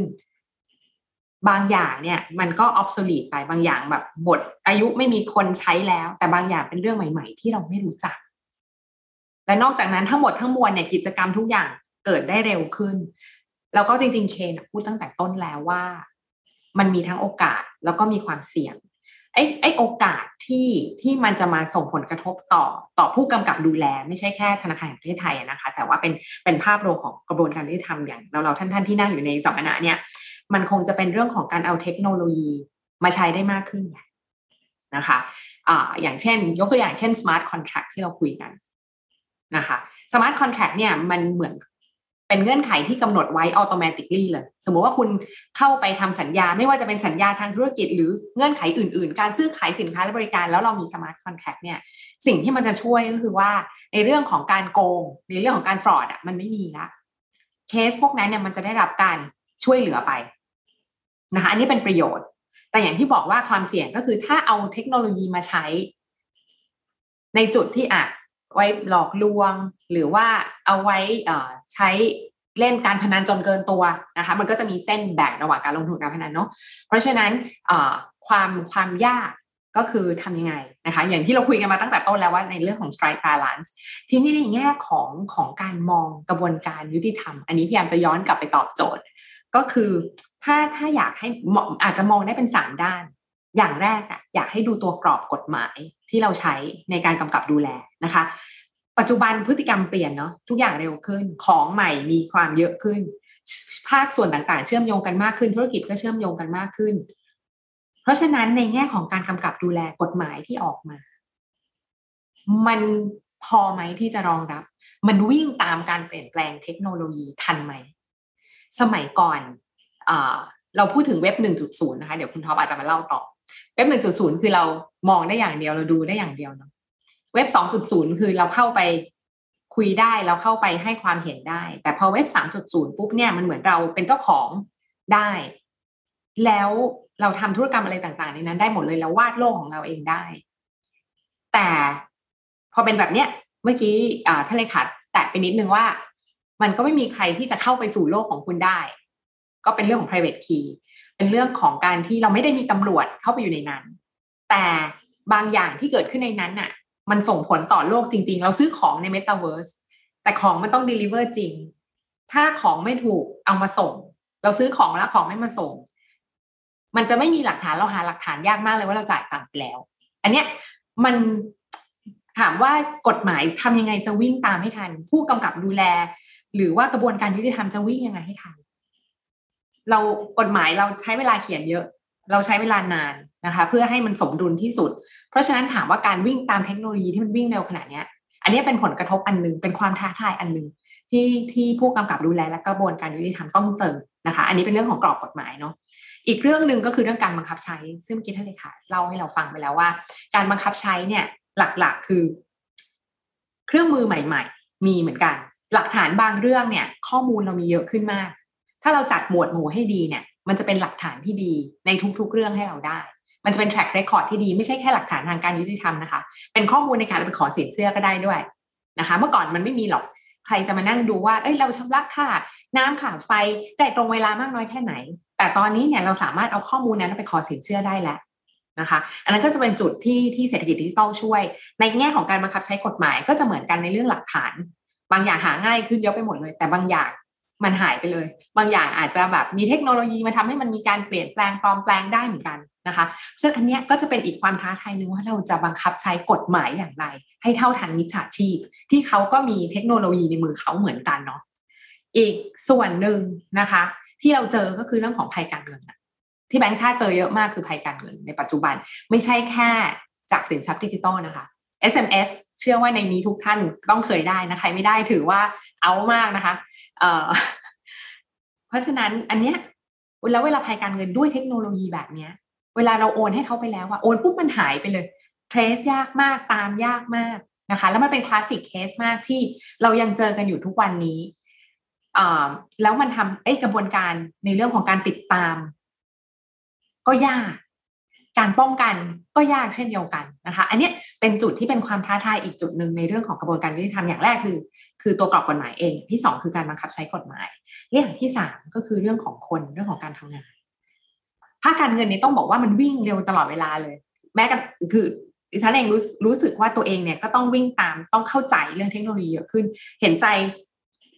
หน่วยงานในกระบวนการยุติธรรมทั้งหมด เพราะว่ากระบวนการยุติธรรมเนี่ยมันกว้างกว่าภาคการเงินเยอะมากเลย แล้วเทคโนโลยีเนี่ยมันเข้ามาได้ทุกทิศทุกทางเลยทำยังไงอะ่ะเราถึงจะมีดิจิทัลลิเทเรซีที่ที่ across คือทุกคนมีในจุดที่เอามาใช้ได้ แล้วก็เท่าทัน อันนี้เป็นเป็นความท้าทายอีกเรื่องหนึ่งแต่ทั้งหมดทั้งมวลทั้งสามเรื่องที่พูดมาเนี่ย อันนี้อาจจะ reflect ว่าภาวะปัจจุบันนิดนึงก็คือ ทุกอย่างมันยากขึ้นจากอะไรนะคะทุกอย่างมันยากขึ้นจากการสื่อสารในยุคดิจิตอลข้อมูลโฟล์เยอะมาก ทุกคนเป็นตำรวจได้ ทุกคนเป็นอัยการได้ ทุกคนเป็นผู้สื่อข่าวได้หมดเลย เพราะฉะนั้นไอ้ความคาดหวังต่อกระบวนการยุติธรรม ความคาดหวังต่อสิ่งที่หน่วยงานในกระบวนการยุติธรรมจะต้องทำเนี่ยมันสูงขึ้นเยอะมากมันเป็นแรงกดดัน มันเป็นสิ่งที่มันทำให้ regulator ของพวกเราเนี่ยมีความยากลำบากหรือ หรืออจะหันซ้ายหันขวาต้องระมัดระวัง หรือต้องคิดให้ดีคิดให้รอบแล้วนะคะอันนี้ก็จะเป็นจุดที่เป็นความท้าทายอีกอย่างหนึ่งค่ะนั้นฝากไว้ประมาณนี้ค่ะ ขอบคุณครับ แล้วก็เห็นภาพมาก ๆนะครับ กับความท้าทายใน 3 มิตินะครับ แน่นอนว่าเทคเนี่ยมันเป็นแบ็กโบนกระดูกสันหลัง แต่มันก็สร้างความท้าทายในหลากหลายมิตินะครับ ผมขออนุญาตสรุปอีกสักครั้งหนึ่งนะครับ อันที่ 1 คุณชยาวดีว่ามันคือกรอบของกฎหมายในการกำกับและดูแลนะครับหัวใจสำคัญคำถามที่ต้องถามก็คือ จะทำยังไงให้เราวิ่งตามทันการเปลี่ยนแปลงที่เกิดขึ้นนะครับ ผมใช้คำนี้คือวิ่งตามทันโจรให้ได้ครับเพราะโจรตอนนี้เขาก็พัฒนาไปเรื่อยๆ เช่นเดียวกัน อันที่ 2 คือการบังคับใช้นะครับว่าจะบังคับใช้ยังไงนะครับแล้วก็มีเรื่องของภัยการเงินที่แบงก์ชาติอาจจะเกี่ยวข้องโดยตรงนะครับอย่างที่บอกตอนนี้ทุกคนได้ SMS นะครับบางครั้งก็เป็นแบงก์ชาติเองฮะโดนใช้คำ quote คำนี้เลยคำว่าแบงก์ชาติมาเหมือนกันนะครับก็ต้องมีการติดตามและป้องกันอย่างไรนะครับ อันที่ 3 คือเรื่องของคนเองนะครับเพราะว่าตอนนี้ ฝั่งคนที่ทำงานด้านกระบวนการยุติธรรมเองเนี่ยก็ต้องหาความรู้เพิ่มเติมค่อนข้างมากนะครับ case study ต่างๆ ก็มากมาย จะทำอย่างไรที่จะวิ่งตามให้ทันโดยที่มีความยากที่ผมใช้คำว่าเป็นความยากขั้นพื้นฐานของทุก ๆ หน่วยงานที่ทำงานในลักษณะแบบนี้อยู่โดยเฉพาะเรื่องความเสี่ยงเนี่ยนะฮะก็คือเรื่องของการสื่อสารที่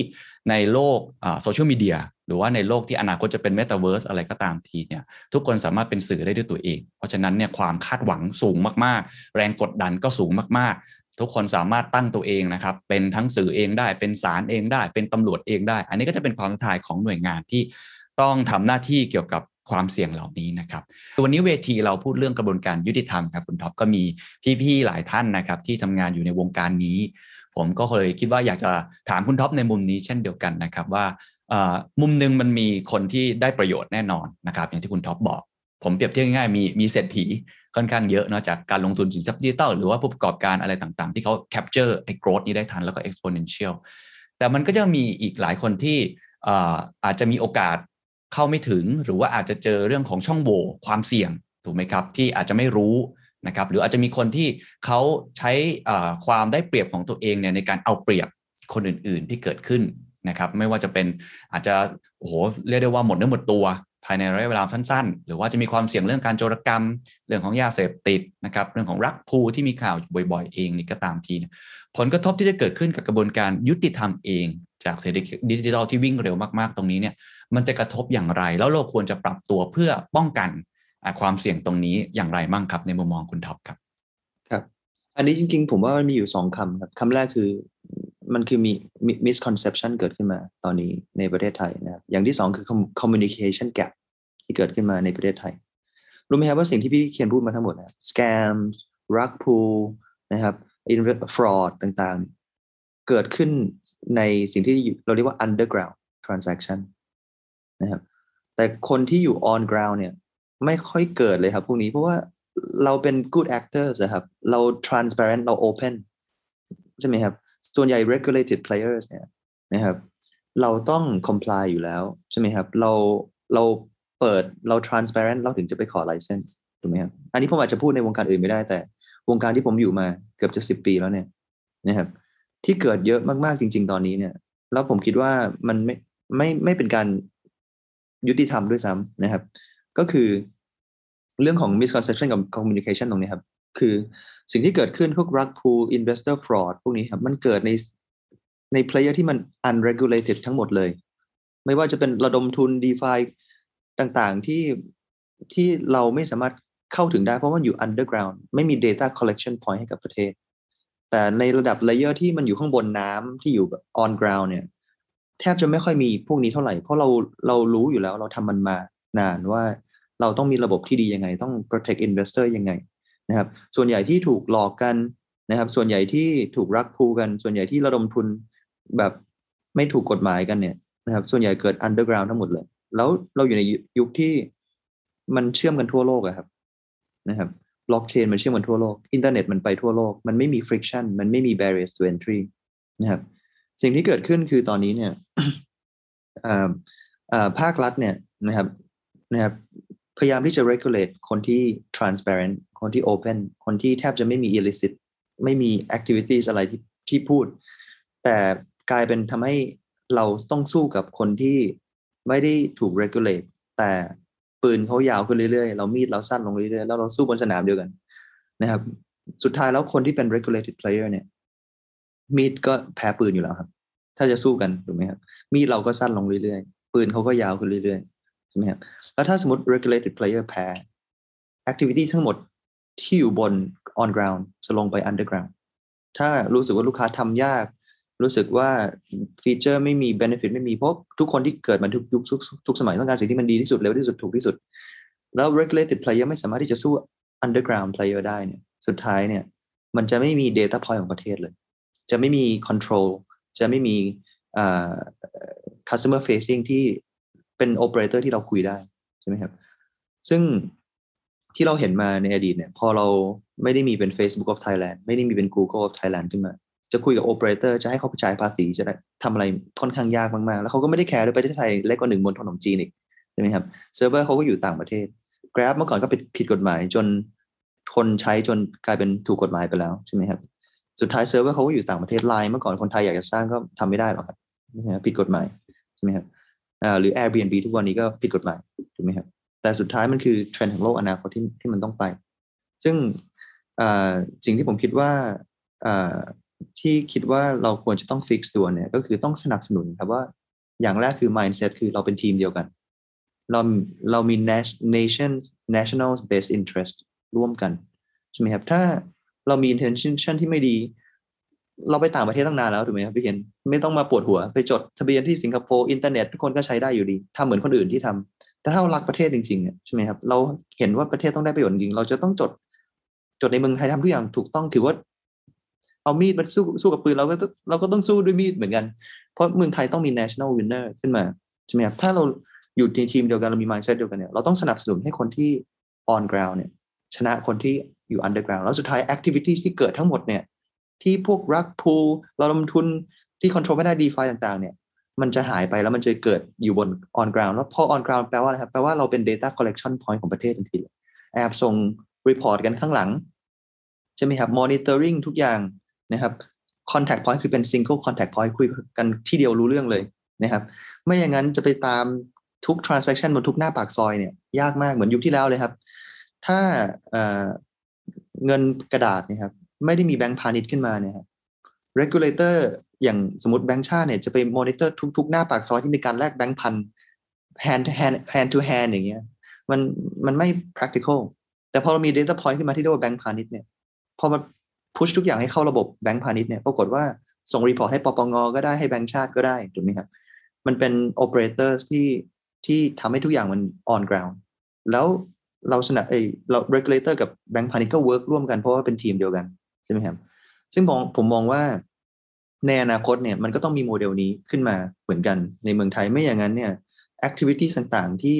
investor จะโดนกระทบเนี่ย ผมบอกได้เลยว่าส่วนใหญ่นะครับ ที่ตอนนี้ผมอยู่ในวงการมาเกือบจะสิบปีแล้วนะครับ แล้วเกิดเยอะมากๆเนี่ย ส่วนใหญ่เกิดใน player ที่ไม่ได้มี ไม่ได้ถูก regulate ทั้งหมดเลยนะครับ แล้วก็เยอะมากขึ้นเรื่อยๆ แล้วเขาก็ไม่ไม่ต้องสนใจเมืองไทยด้วยนะครับ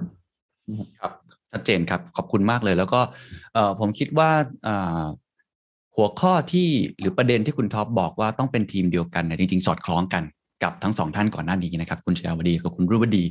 ก็บอกเช่นเดียวกันนะครับว่ามันจะต้องเป็นทีมเดียวกัน มาถึงช่วงคำถามสุดท้าย ซึ่งจริงๆแล้วสำหรับผมก็เป็นคำถามที่สำคัญที่สุดนะครับและเป็นคำถามที่ผมอยากฟัง เพราะว่าเราปูพื้นกันไปตั้งแต่คำถามแรกแล้วว่าแนวโน้มของเศรษฐกิจดิจิทัลเป็นยังไง แล้วแต่ละหน่วยงานของแต่ละท่านเนี่ยทำงานหรือเตรียมพร้อมอย่างไร อันที่ 2 ก็คือเรื่องของผลกระทบที่เกิดขึ้น แต่อันที่3เนี่ยแหละครับคือโซลูชัน หรือว่าวิธีการที่เราจะรับมือกับมันข้อเสนอแนะต่อหน่วยงานที่เกี่ยวข้องกับกระบวนการยุติธรรม โดยมีโจทย์หลักๆ ผมจะใช้โจทย์หลักเหมือนกับที่สองท่านกล่าวมาเลยนะครับว่า 1 ก็คือต้องทำยังไงให้เราไม่ตกกระบวนในแง่ของโอกาสใช่ไหมครับในแง่ของเศรษฐกิจดิจิทัล แต่ในขณะเดียวกันครับทำอย่างไรครับที่ไม่มีใครหรือว่าอย่างน้อยที่สุดแล้วกันนะครับ ที่จะเจอความเสี่ยงโดยที่ไม่จำเป็นจนมากเกินไป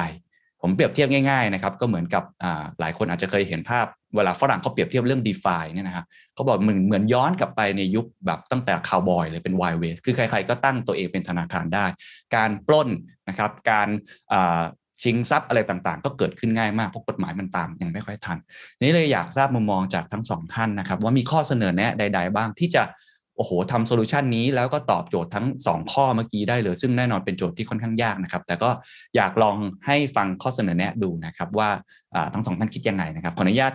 พี่แป๋วก่อนแล้วกันนะครับ ที่ถามหา solution มันก็ต้องมี pain point ก่อนเนาะว่าเป็น pain point คืออะไร วันนี้ solution คิดคนเดียวไม่ได้แล้วล่ะคุณเคนเอาง่ายๆ ของพี่เริ่มต้นก่อนเลย ต้องคิดร่วมกัน ทุกคนต้องมีความรับผิดชอบร่วมนะเออดังนั้นผู้ประกอบเองก็ด้วย ผู้ประกอบการเองก็ด้วยนะคุณเคนนะเรื่องพูดความรับผิดชอบร่วม เพราะสิ่งหนึ่งที่สำนักงานกลตวางเป้าหมายนะคะ คือทำให้ธุรกิจสินทรัพย์ดิจิทัลมีความเข้มแข็งเป็นที่น่ายอมรับเลือเชื่อถือได้ตลอดไปวันเกิดขึ้นมาแล้วในกฎหมายนะคุณเคนเหมือนที่พี่เจอรับน้องตอนสามเดือนแรกที่มาทำงานอะต้องทำให้ธุรกิจนี้อยู่ด้วยกันให้ได้เลยนะคะเพราะมันเป็นสิ่งที่เรา accept แล้วว่าเราจะส่งเสริมพัฒนาไม่งั้นอยากจะขอชวนคิดร่วมกันนะคะ ผู้ลงทุนท่านเองก็ต้องเป็นผู้ลงทุนที่เข้าใจตัวเองด้วย และเข้าใจ Product แล้วก็พร้อมที่จะรับคำเสียงที่ท่านบอกท่านพร้อมอะนะคะประมาณอย่างนั้นนะพี่ก็เห็นในเรื่องโซเชียลมีเดียพูดตรงๆเลยวันนี้นะรับข้อร้องเรียนทุกวันนะคุณเคนยี่สิบชั่วโมงเจ็ดวันแล้วพี่รับเองนะ เห็นเองไม่งั้นจะมาบอกว่ามโนเองก็เปล่าเนี่ยแต่นี่คำว่ามโนยังยังฮิตหรือเปล่าก็ไม่ทราบนะมโนเองก็เปล่าเนี่ยว่ามีประชาชนเดือดร้อน แล้วมานั่งเขียนนู่นเขียนนี่ให้เข้ม ไม่ได้มโนหรอกค่ะความจริง วันนี้สิ่งที่เราทำ hearing อยู่เรื่องของโฆษณานะคุณเคน bottom line ของเรื่องคือต้องการให้ได้ information ที่มีความครบถ้วนถูกต้องเพื่อ better inform decision ค่ะ เท่านั้นเองและการโฆษณาเนี่ยเป็นหัวใจของการทำธุรกิจในในทุกทั้งด้านอะ นะคะในเรื่องของการ bottom line ของการคุ้มครองผู้บริโภคด้วย เพราะงั้นวันนี้เกณฑ์ออกมาเรื่องการทำ hearing เรื่องของการทำโฆษณา แต่ให้ชัดนะ เราเราเราห้ามในการโฆษณาของเรื่อง product แต่เราไม่ได้ห้ามโฆษณาธุรกิจนะ บางคนอย่างนี้อะมันโลกโซเชียลมีเดียเมื่อกี้พูดกันไปเขียนกันไป โทษนะ อ่านนะไม่ได้ไม่อ่าน แต่ก็ไม่อยากจะใช้เอ่อนอมนอมไปเขียนร่วมด้วยเลยทั้งสิ้นหรอกเราเป็นคนตรงไปตรงมานะคะเพราะงั้นบางทีมันถูก เปลี่ยนประเด็นหมดเลยนะ จากสมมติอยากจะขอให้ทุกทุกท่านที่เป็นออเดียนส์อะก็ก็ฟังจากจากกรตได้อะก็คือก็เป็นคือ solution คือร่วมมือกันนะคะเปิดใจรับกันเปิดใจทำงานร่วมกันอย่างอย่างใจกว้างๆเลย ไม่มีอะไรที่จะไปกีดกั้นขวางทางท่านท่านธุรกิจท่านเติบโต เราก็ดีใจด้วยเพราะท่านได้สร้างงานให้ประเทศ ท่านได้สร้างส่งรายได้ให้กับประเทศด้วย แล้วก็ท่านก็ได้เปิดโอกาสให้คนรุ่นใหม่ที่มีความสามารถได้ทำงาน เราก็ดีดี นะคะยินดีเสมออยู่ในส่วนนี้นะคะ แต่ขอทำงานร่วมกันในส่วนนี้เป็น solution แรกนะทำงานร่วมกันด้วยความเอ่ออะไรคะร่วมมืออย่างแท้จริงนะเพื่อรักษานะความน่าเชื่อถือของธุรกิจนี้อันที่สองก็คงหนีไม่พ้นอย่างที่ท่านดรแอนพูดแหละค่ะ เราก็ต้องหมั่นศึกษานะคะในเรื่องของเทคโนโลยี literacy digital literacy หรือหรือการเงินที่ literacy คุณเคนรู้ทราบไหมพี่ยังเรียนหนังสือของพี่อยู่เลยนะจ่ายเงินเรียนเองนะ ไปที่ MIT วันนี้ เดี๋ยวกลับบ้านไปตอนค่ำๆก็ต้องไปเปิดเรียนรู้มั่งไม่รู้เรื่องมันมันเหนื่อยอะทำงานเรียนหนังสือตอนสี่ทุ่มส่งการบ้านแทบแย่เนี่ยอุ้ยแต่คะแนนออกมาไม่ไม่ไม่ไม่แบดพลาดหรือเปล่าคุณเคนเรามีเรามี on on the job training แล้ววันนี้ที่เอ่อ MIT Media Lab อะคำถามของเขานะโอ้ย พี่เอาความรู้เมืองไทยเมืองไทยไปไปไปเขียนอะเออได้คะแนนพอสมควรนะคุณเอกคุณเขียนไม่ได้ขี้โมน่ะ แต่พอเป็นเทคนิคนะ hash rate อะไรเงี้ยฉันไม่รู้ไหมเนี่ยฉันไม่ได้นักเทคนิคนะเออมาอย่างนั้นแต่ว่านี่แหละค่ะทำให้เห็นว่าเราต้องรู้วันนี้เห็นภาพหมดแล้วเนาะแล้วพี่ก็เขียนถามเข้าไปนะมันก็มีมันเรื่องมันก็มี network คุยกันอะเอ๊ะประเทศไทยที่เกิดขึ้นในเมืองนอกเขาไม่เห็นเกิดอย่างนี้ไปนักเลยอะ activity เมืองนอกอะ ดูแล้วดูดูมันทัดไปเยอะนะ แต่มันก็ไม่เห็นเจอโจทย์ challenge แบบที่เราเจอในวันนี้เลยเราเราที่ว่าเราก็โชคดีนะ เราก็ได้เรียนรู้ร่วมกันนะเป็นการแลกเปลี่ยนประสบการณ์ร่วมกันนะก็เรียนรู้อย่างต่อเนื่อง แล้วก็ไม่รู้คนเดียวนะ ต้องแชร์ experience กันอย่างเวทีนี้ฮะต้องขอบคุณอีกที แล้วสกทนะ ดรพงศธรขาต้องพี่ต้องขอบคุณนะเนี่ยอะเพื่อทำให้ทุกคนความรู้กว้างไกลแต่มันเป็นการจุดเริ่มต้นกับกับบางท่าน แต่เป็นการต่อยอดบางท่าน แต่มันก็มีการทำให้รู้ด้วยกันต่อไปได้ อันที่สามก็คงหนีไม่พ้นละค่ะ ในเรื่องของการที่จะที่บอกว่าดีไซน์นะเรียกว่าการการที่จะมาออกเกณฑ์กติกานะคะที่เป็นการยอมรับด้วยกันทุกฝ่ายนะคะมันไม่มีใครวินกับวินละค่ะนะเดี๋ยวสุดท้ายอยากได้วินกับวินเนี่ยเดี๋ยวบางคนก็ต้องถอยบ้างคนละก้าวนะ เพื่อเพื่อประโยชน์ร่วมกันในส่วนนี้นะคะ แต่สุดท้ายก็หนีไม่พ้นในเรื่องของความร่วมมือที่อยากจะพูดนะคะนี่มันแตะไปเรื่อง cross border นะ UNODC เนี่ยอันนี้คนที่กระบวนการยุติธรรมอาญารู้ได้แน่เพื่อนๆร่วมงานของพี่ในกระทรวงยุติธรรมเนี่ยคงรู้นะคะ UN ออ on drug and crime เนี่ยทุกคนงงโอ้เขาพูดเลยนะ ตั้งแต่ตอนที่พี่มาใหม่ๆนะปี 62 นะ ธุรกิจสินทรัพย์ดิจิทัลเป็น emerging risk emerging risk นะคะ ไม่งั้นก็ก็ต้องเอ่อมันเป็น pain point อันหนึ่งที่หลาย ๆ อย่างที่เห็นเมื่อกี้ก็ต้องมาหา solution เอ่อที่ที่ที่อะไรคะแก้ไขปรับปรุงได้ขอบคุณมากครับ หัวใจสำคัญนะครับ พี่แป๋วก็ย้ำเสมอนะครับ ต้องคิดร่วมกันนะครับในทุกภาคส่วนนะครับ ผู้ประกอบการเองก็ต้องเข้ามาช่วยกันคิดด้วยนะครับ ว่าจะทำยังไงให้เศรษฐกิจดิจิตอลหรือว่าตัวที่เราโฟกัสกันวันนี้ค่อนข้างมาก ก็คือสินทรัพย์ดิจิตอลนั้นเข้มแข็งจริง ๆ นะครับ อันที่ 2 ก็คือตัวการทำ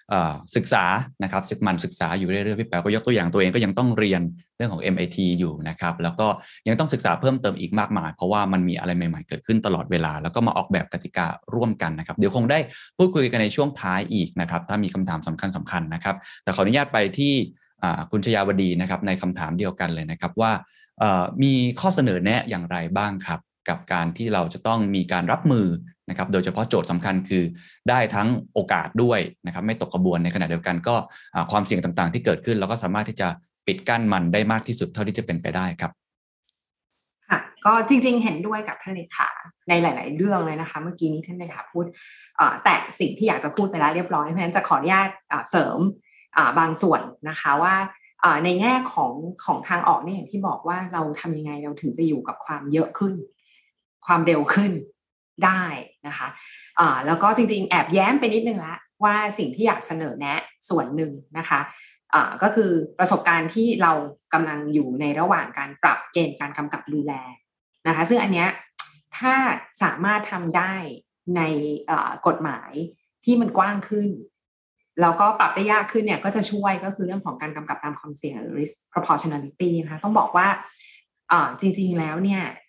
ในยุคดิจิตอลเนี่ย อย่างที่บอกว่าทำยังไงให้วิ่งให้ทันนะคะ ถ้าเราให้ความยืดหยุ่นกับการกำกับดูแล กับกรอบกฎหมายให้ได้มากที่สุด อันเนี้ยจะเรียกว่าไอเดียเลยแหละ เป็นแบบ first best เลยดีที่สุดนะคะ เราต้องไม่จำกัดตัวเอง ต้องไม่เอาตัวเองไปล็อกกับหลาย ๆ เรื่อง อย่างแรกก็คืออตัวกฎหมายเองตัว wording ประประสบการณ์ของธนาคารประเทศไทย หรือว่าในแง่ของเคยเคยตัวเองอะเคยอยู่ตลาดเงิน แล้วก็อยากที่จะออกอิเล็กทรอนิกส์ promissory note มันทำไม่ได้เพราะมันไปติด wording บางอย่างของกฎหมายแล้วแล้วมันก็ใช้เวลามากนะคะในการที่จะปรับ เพราะว่าถ้าเราไปตีตามตัวหนังสือเป๊ะๆเลย แล้วตัวหนังสือที่มันเขียนไว้ค่อนข้างวิจิตเนี่ย อันเนี้ยมันมันมันก็จะล็อกแล้วในยุคที่เป็นดิจิตอลที่ทุกอย่างมันเปลี่ยนตลอดเวลาเนี่ย ตรงเนี้ยมันอาจจะทำให้อ่า วิ่งได้ช้านะคะ เพราะฉะนั้นทำยังไงให้เราสร้างความยืดหยุ่นให้กับให้กับตัวกฎหมายและกรอบกฎหมายในระยะต่อไปนะคะอีกอันนึงก็คือเรื่องของกระบวนการแหละว่ามันจะยืดหยุ่นได้มากน้อยแค่ไหน ในแง่ของลำดับของกฎหมายนะคะ ยกตัวอย่างอันนี้อยากจะยกตัวอย่างอย่างเช่นพรบพรกซอฟท์โลนที่เราเคยออกมาช่วงวิกฤตโควิดเนี่ยนะคะ ตอนแรกที่เราออกเนี่ยมันค่อนข้างที่จะเรามองภาพว่าโควิดมันจะมาสั้น เพราะฉะนั้น ในแง่ของฟีเจอร์ที่เราให้กับผู้กู้เนี่ยมันก็เลยค่อนข้างที่จะค่อนข้างที่จะอาจจะไม่เหมาะกับสถานการณ์ที่จริงๆแล้วมันยืดเยื้อนะคะเพราะฉะนั้นในที่สุดเราก็พยายามปรับพรกรเนี่ยให้เป็นพรกรแบบฟื้นฟู แต่ learn the lesson นะคะสิ่งที่เราทำก็คือในในในกฎหมายเนี่ยก็จะมีในเรื่องของความสามารถในการที่จะไปแก้ไขไอ้ข้อเงื่อนไขต่าง ของการให้เพราะฉะนั้นระหว่างทางพอมีสถานการณ์เปลี่ยนเนี่ยมันก็มีความยืดหยุ่นมากขึ้น ที่เราจะเปลี่ยนตามได้ อันนี้ก็เป็นตัวอย่างที่นี่ขนาดไม่ใช่ดิจิตอลนะคะเราต้องเปิดไว้ขนาดนี้เพราะฉะนั้นในอนาคตเนี่ยกฎหมายในเกี่ยวที่เกี่ยวกับไม่ใช่แค่เรื่องดิจิตอลแต่ทุกเรื่องเนี่ยมันควรที่จะเปิดช่องตรงนี้ไว้นะคะแล้วก็อีกอันหนึงก็คือเรื่องของการที่ based on activities คือตัวกิจกรรมนะคะ อย่างอย่างที่เมื่อกี้ท่านเลขาพูดนะคะ บอกว่าอย่างเอาง่ายๆเลยอย่าง อันนี้อาจจะในที่สุดเนี่ย concept นี้ก็อาจจะเอามาใช้ในเรื่องของการชำระเงินด้วยด้วยด้วยสินทรัพย์ดิจิทัลในอนาคตได้นะคะ แต่อย่างนึกภาพ e-money e-money เนี่ยเป็นการกำกับดูแลภายใต้พรบระบบการชำระเงินของประเทศไทย ที่เป็น risk ที่เป็น activity base ที่เป็น risk base มาตั้งแต่ต้นก็คือดูในเรื่องของความเสี่ยง คือต้องบอกว่าในแง่ของกิจกรรมเนี่ยทุกคนนะทำหน้าที่เป็นรับแลกหรือว่าเอา e-money แบบให้ให้ประชาชนมาแลก e-money แล้วเอาไปใช้ได้สะดวกขึ้น นะคะ แต่สิ่งที่ต่างคือขนาดของการใช้ ตอนนี้เนี่ยถ้าเกิดใช้ในวงแคบนะคะอย่างสตาร์บัคเนี่ยเขาใช้หรือว่าใช้เงินในศูนย์อาหารเนี่ย ไปได้เลยไม่ต้องมาขออนุญาตนะคะทำได้เลยเราบอกอันนั้นเราโอเค เราก็ปล่อยไปอะไรที่อย่างเช่น ถ้าเกิดใช้กันในเครือบริษัทในเครือ จ่ายกันในเครือ จ่ายบริษัทแม่บริษัทลูกเชื่อมกันได้เนี่ย อะอันนี้มาบอกเราสักนิดมาลงทะเบียนสักนิดเพื่อให้เรารู้ว่าเออมันมีเรื่องนี้อยู่นะคะ แล้วส่วนสุดท้ายก็คือถ้ามันใช้เป็นวงกว้างแล้วออย่างขออนุญาตไม่ได้โฆษณาแต่ว่าอย่างเช่น True Money หรือว่า หรือว่า e-money ที่เขาใช้กันเยอะๆเนี่ย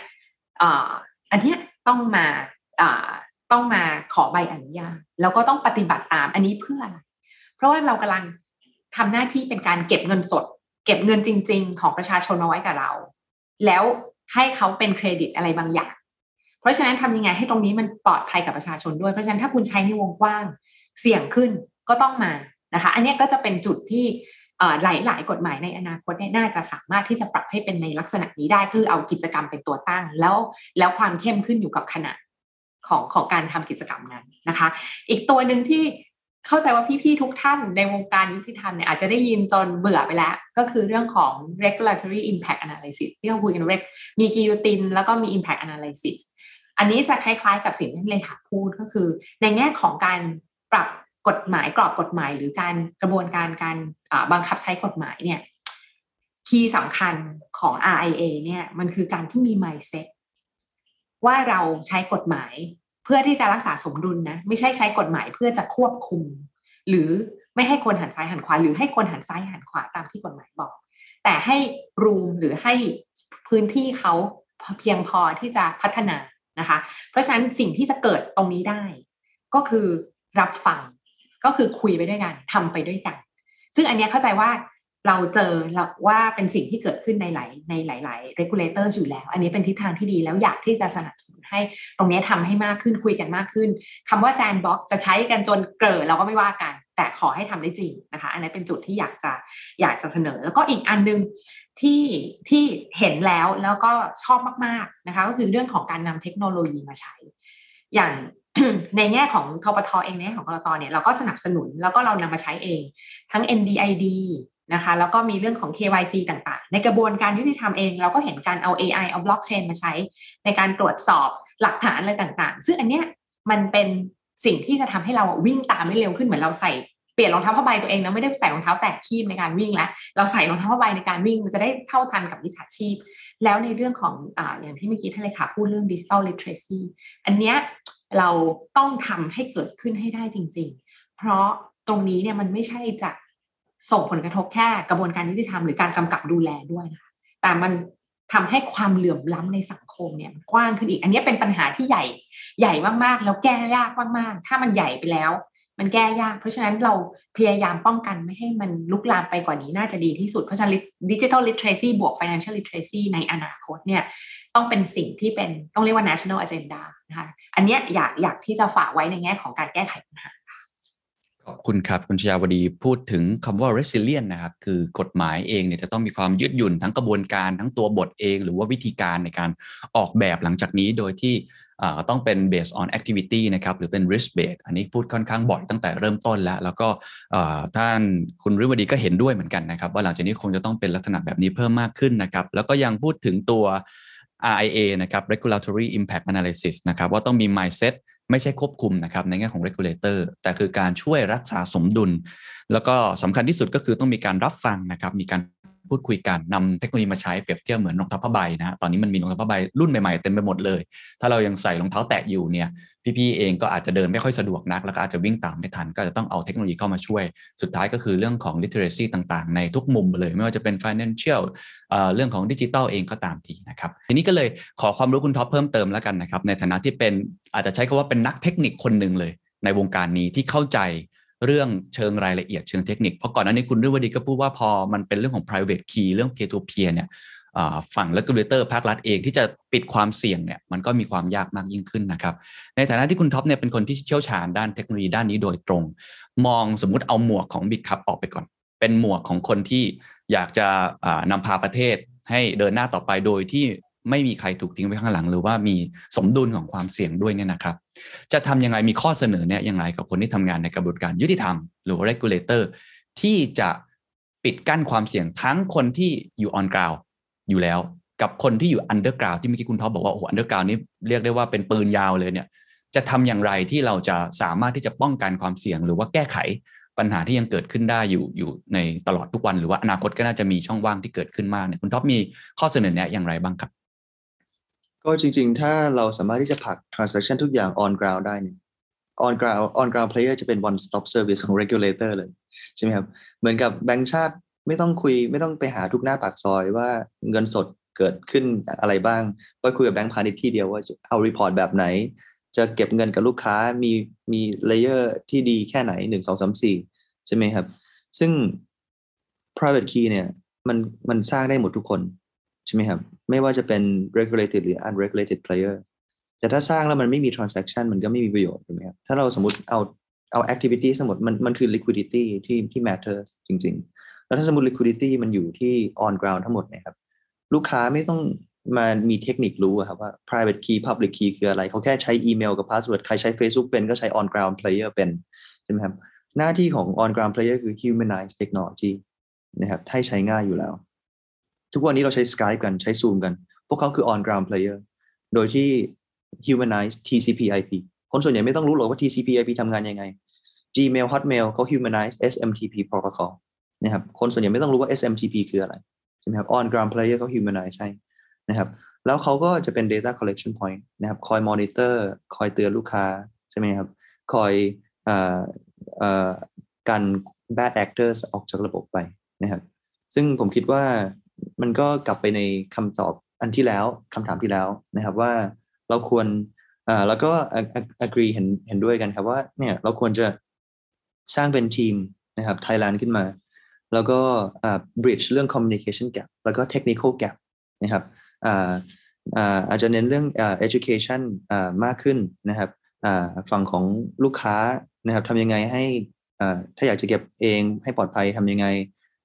ระวังรักครูต้องดูยังไง public private key ต่างกันยังไงก็เน้นเรื่องการการรู้ความความความศึกษาความรู้ความเข้าใจให้มากขึ้น เพราะว่าถ้าเราไม่เน้นเรื่องความรู้เข้าใจกับลูกค้ามากขึ้นเนี่ยลูกค้าก็ไปใช้ของ underground ต่างประเทศใช้ถูกๆผิดๆโดนหลอกบ้าง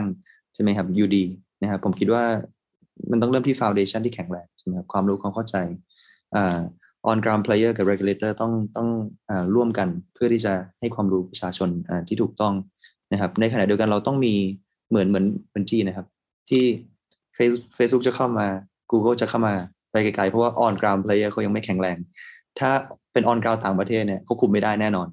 เขาไม่จำเป็นต้องฟังด้วยใช่ไหมครับ เพราะว่าเมืองไทยก็เล็กกว่าหนึ่งบนทนของจีนอีกนะครับ ซึ่งเซิร์ฟเวอร์ก็อยู่ต่างประเทศมัน control ไม่ได้แล้วนะครับ แล้วเราก็อยู่ในยุค colonization ของเทคโนโลยีเขามา colonize ประเทศเราเพื่อเอาเงินกลับประเทศของเขาใช่ไหมครับ ซึ่งผมคิดว่าเรื่อง private key public key พวกนี้เราจะถูก humanize หมดเลยครับ ในอนาคตคนไม่ใช่ไม่ต้องรู้เลยครับว่า public key private key อ่า DeFi คืออะไรเขาแค่รู้ว่าใช้แอปนี้ดีกว่า โอนเงินอ่าข้ามประเทศถึงทันที 30 วินาทีไม่ต้องเสียเงินสักบาท ใช้แอปนี้ดีกว่าอ่าสามารถที่จะอ่ากู้เงินถอนเงิน โดยที่ค่าใช้ interest rate แทบจะนิดเดียว ใช้แอปนี้ดีกว่าซื้อขายแลกเปลี่ยนเงินตราได้เลย ซื้อขายคาร์บอนเครดิตได้เลย ใช่ไหมครับ โดยที่ก็ไม่ต้องรู้เทคนิคข้างข้างหลัง เพราะว่า on ground จะทำหน้าที่ humanize เทคโนโลยีให้อยู่แล้ว ทั้งฝั่งของ regulator เองนะครับพูดมาคุยกับ on ground player ปุ๊บเนี่ย ส่ง report ส่งอะไรได้ทันทีเลยครับ ไม่ต้องมาเก็บทุกหน้าปากซอยเองถูกไหมครับมันมันไม่ practical อยู่แล้วนะครับก็จะเป็น one stop service ของทั้งสองฝั่งเลยครับฝั่งของลูกค้าแล้วก็ฝั่งของ regulators นะครับ ขอบคุณทั้ง 3 ท่านนะครับ ทั้งคุณท็อปจิรายุทธ์นะครับ คุณชยาวดี แล้วก็คุณรื่นวดีนะครับ ในฐานะที่ผมเป็น moderator ในวันนี้ก็ต้องบอกว่ารู้สึกดีมากนะครับ ที่ได้ฟังความคิดเห็นของทั้งสามท่านอย่างตรงไปตรงมาในขณะเดียวกันก็มีความคิดเห็นที่รับฟังนะครับอีก 2 ท่านที่เหลืออยู่เสมอๆนะครับ ผมจะขออนุญาตสรุปประมาณนี้แล้วกันนะครับ ว่าตอนนี้เนี่ยหัวข้อเราคือจะทำอย่างไรนะครับ ให้เศรษฐกิจดิจิทัลเนี่ย กระบวนการยุติธรรมไม่ตกขบวนนะครับเราพูดกันเรื่องขบวนค่อนข้างเยอะนะครับโจทย์ใหญ่สำคัญคือเศรษฐกิจก็ต้องขึ้นกระบวนไปด้วยนะครับกฎหมายเองเมื่อกี้คุณชยาวดีก็บอกก็ต้องขึ้นขบวน ตามไม่ทันกับความเปลี่ยนแปลงเช่นเดียวกัน แต่คุณฤวดีก็บอกว่าจริงๆ แล้วขบวนมันก็อีกยาวนะครับมันยังอีกยาวมากๆที่เราจะต้องเดินหน้าต่อไป ในขณะที่คุณท็อปบอกขบวนนี้มันอาจจะ exponential ด้วยซ้ำเพราะฉะนั้นสิ่งสำคัญที่สุดก็คือประเทศไทยโดยรวมทั้งหมดไม่ควรที่จะตกขบวนนะครับแต่สำคัญกว่านั้นอีก 2 อย่างคือ เราควรไม่ให้คนที่ไม่ดี ขึ้นขบวนขึ้นมา จะทำยังไงให้คนที่ไม่ดีเนี่ยตกขบวนไปให้ได้มากที่สุด ความเสี่ยงต่างๆ จะทำยังไงให้ตกไปได้มากที่สุด ในขณะเดียวกันคนที่ไม่มีครับ ก็ควรจะมีโอกาสได้เกาะขบวนนี้ไปด้วยกัน ไม่ควรจะมีใครที่ถูกทิ้งไว้ข้างหลังนะครับ แล้วก็สุดท้ายก็คงจะต้องเดินหน้าไปด้วยกัน แล้วก็ผมยินดีมากๆนะครับ ที่ถ้าเกิดว่าทั้ง 3 ท่านหรือหน่วยงานที่เกี่ยวข้องในกระบวนการยุติธรรมทั้งหมดเลยที่ฟังอยู่วันนี้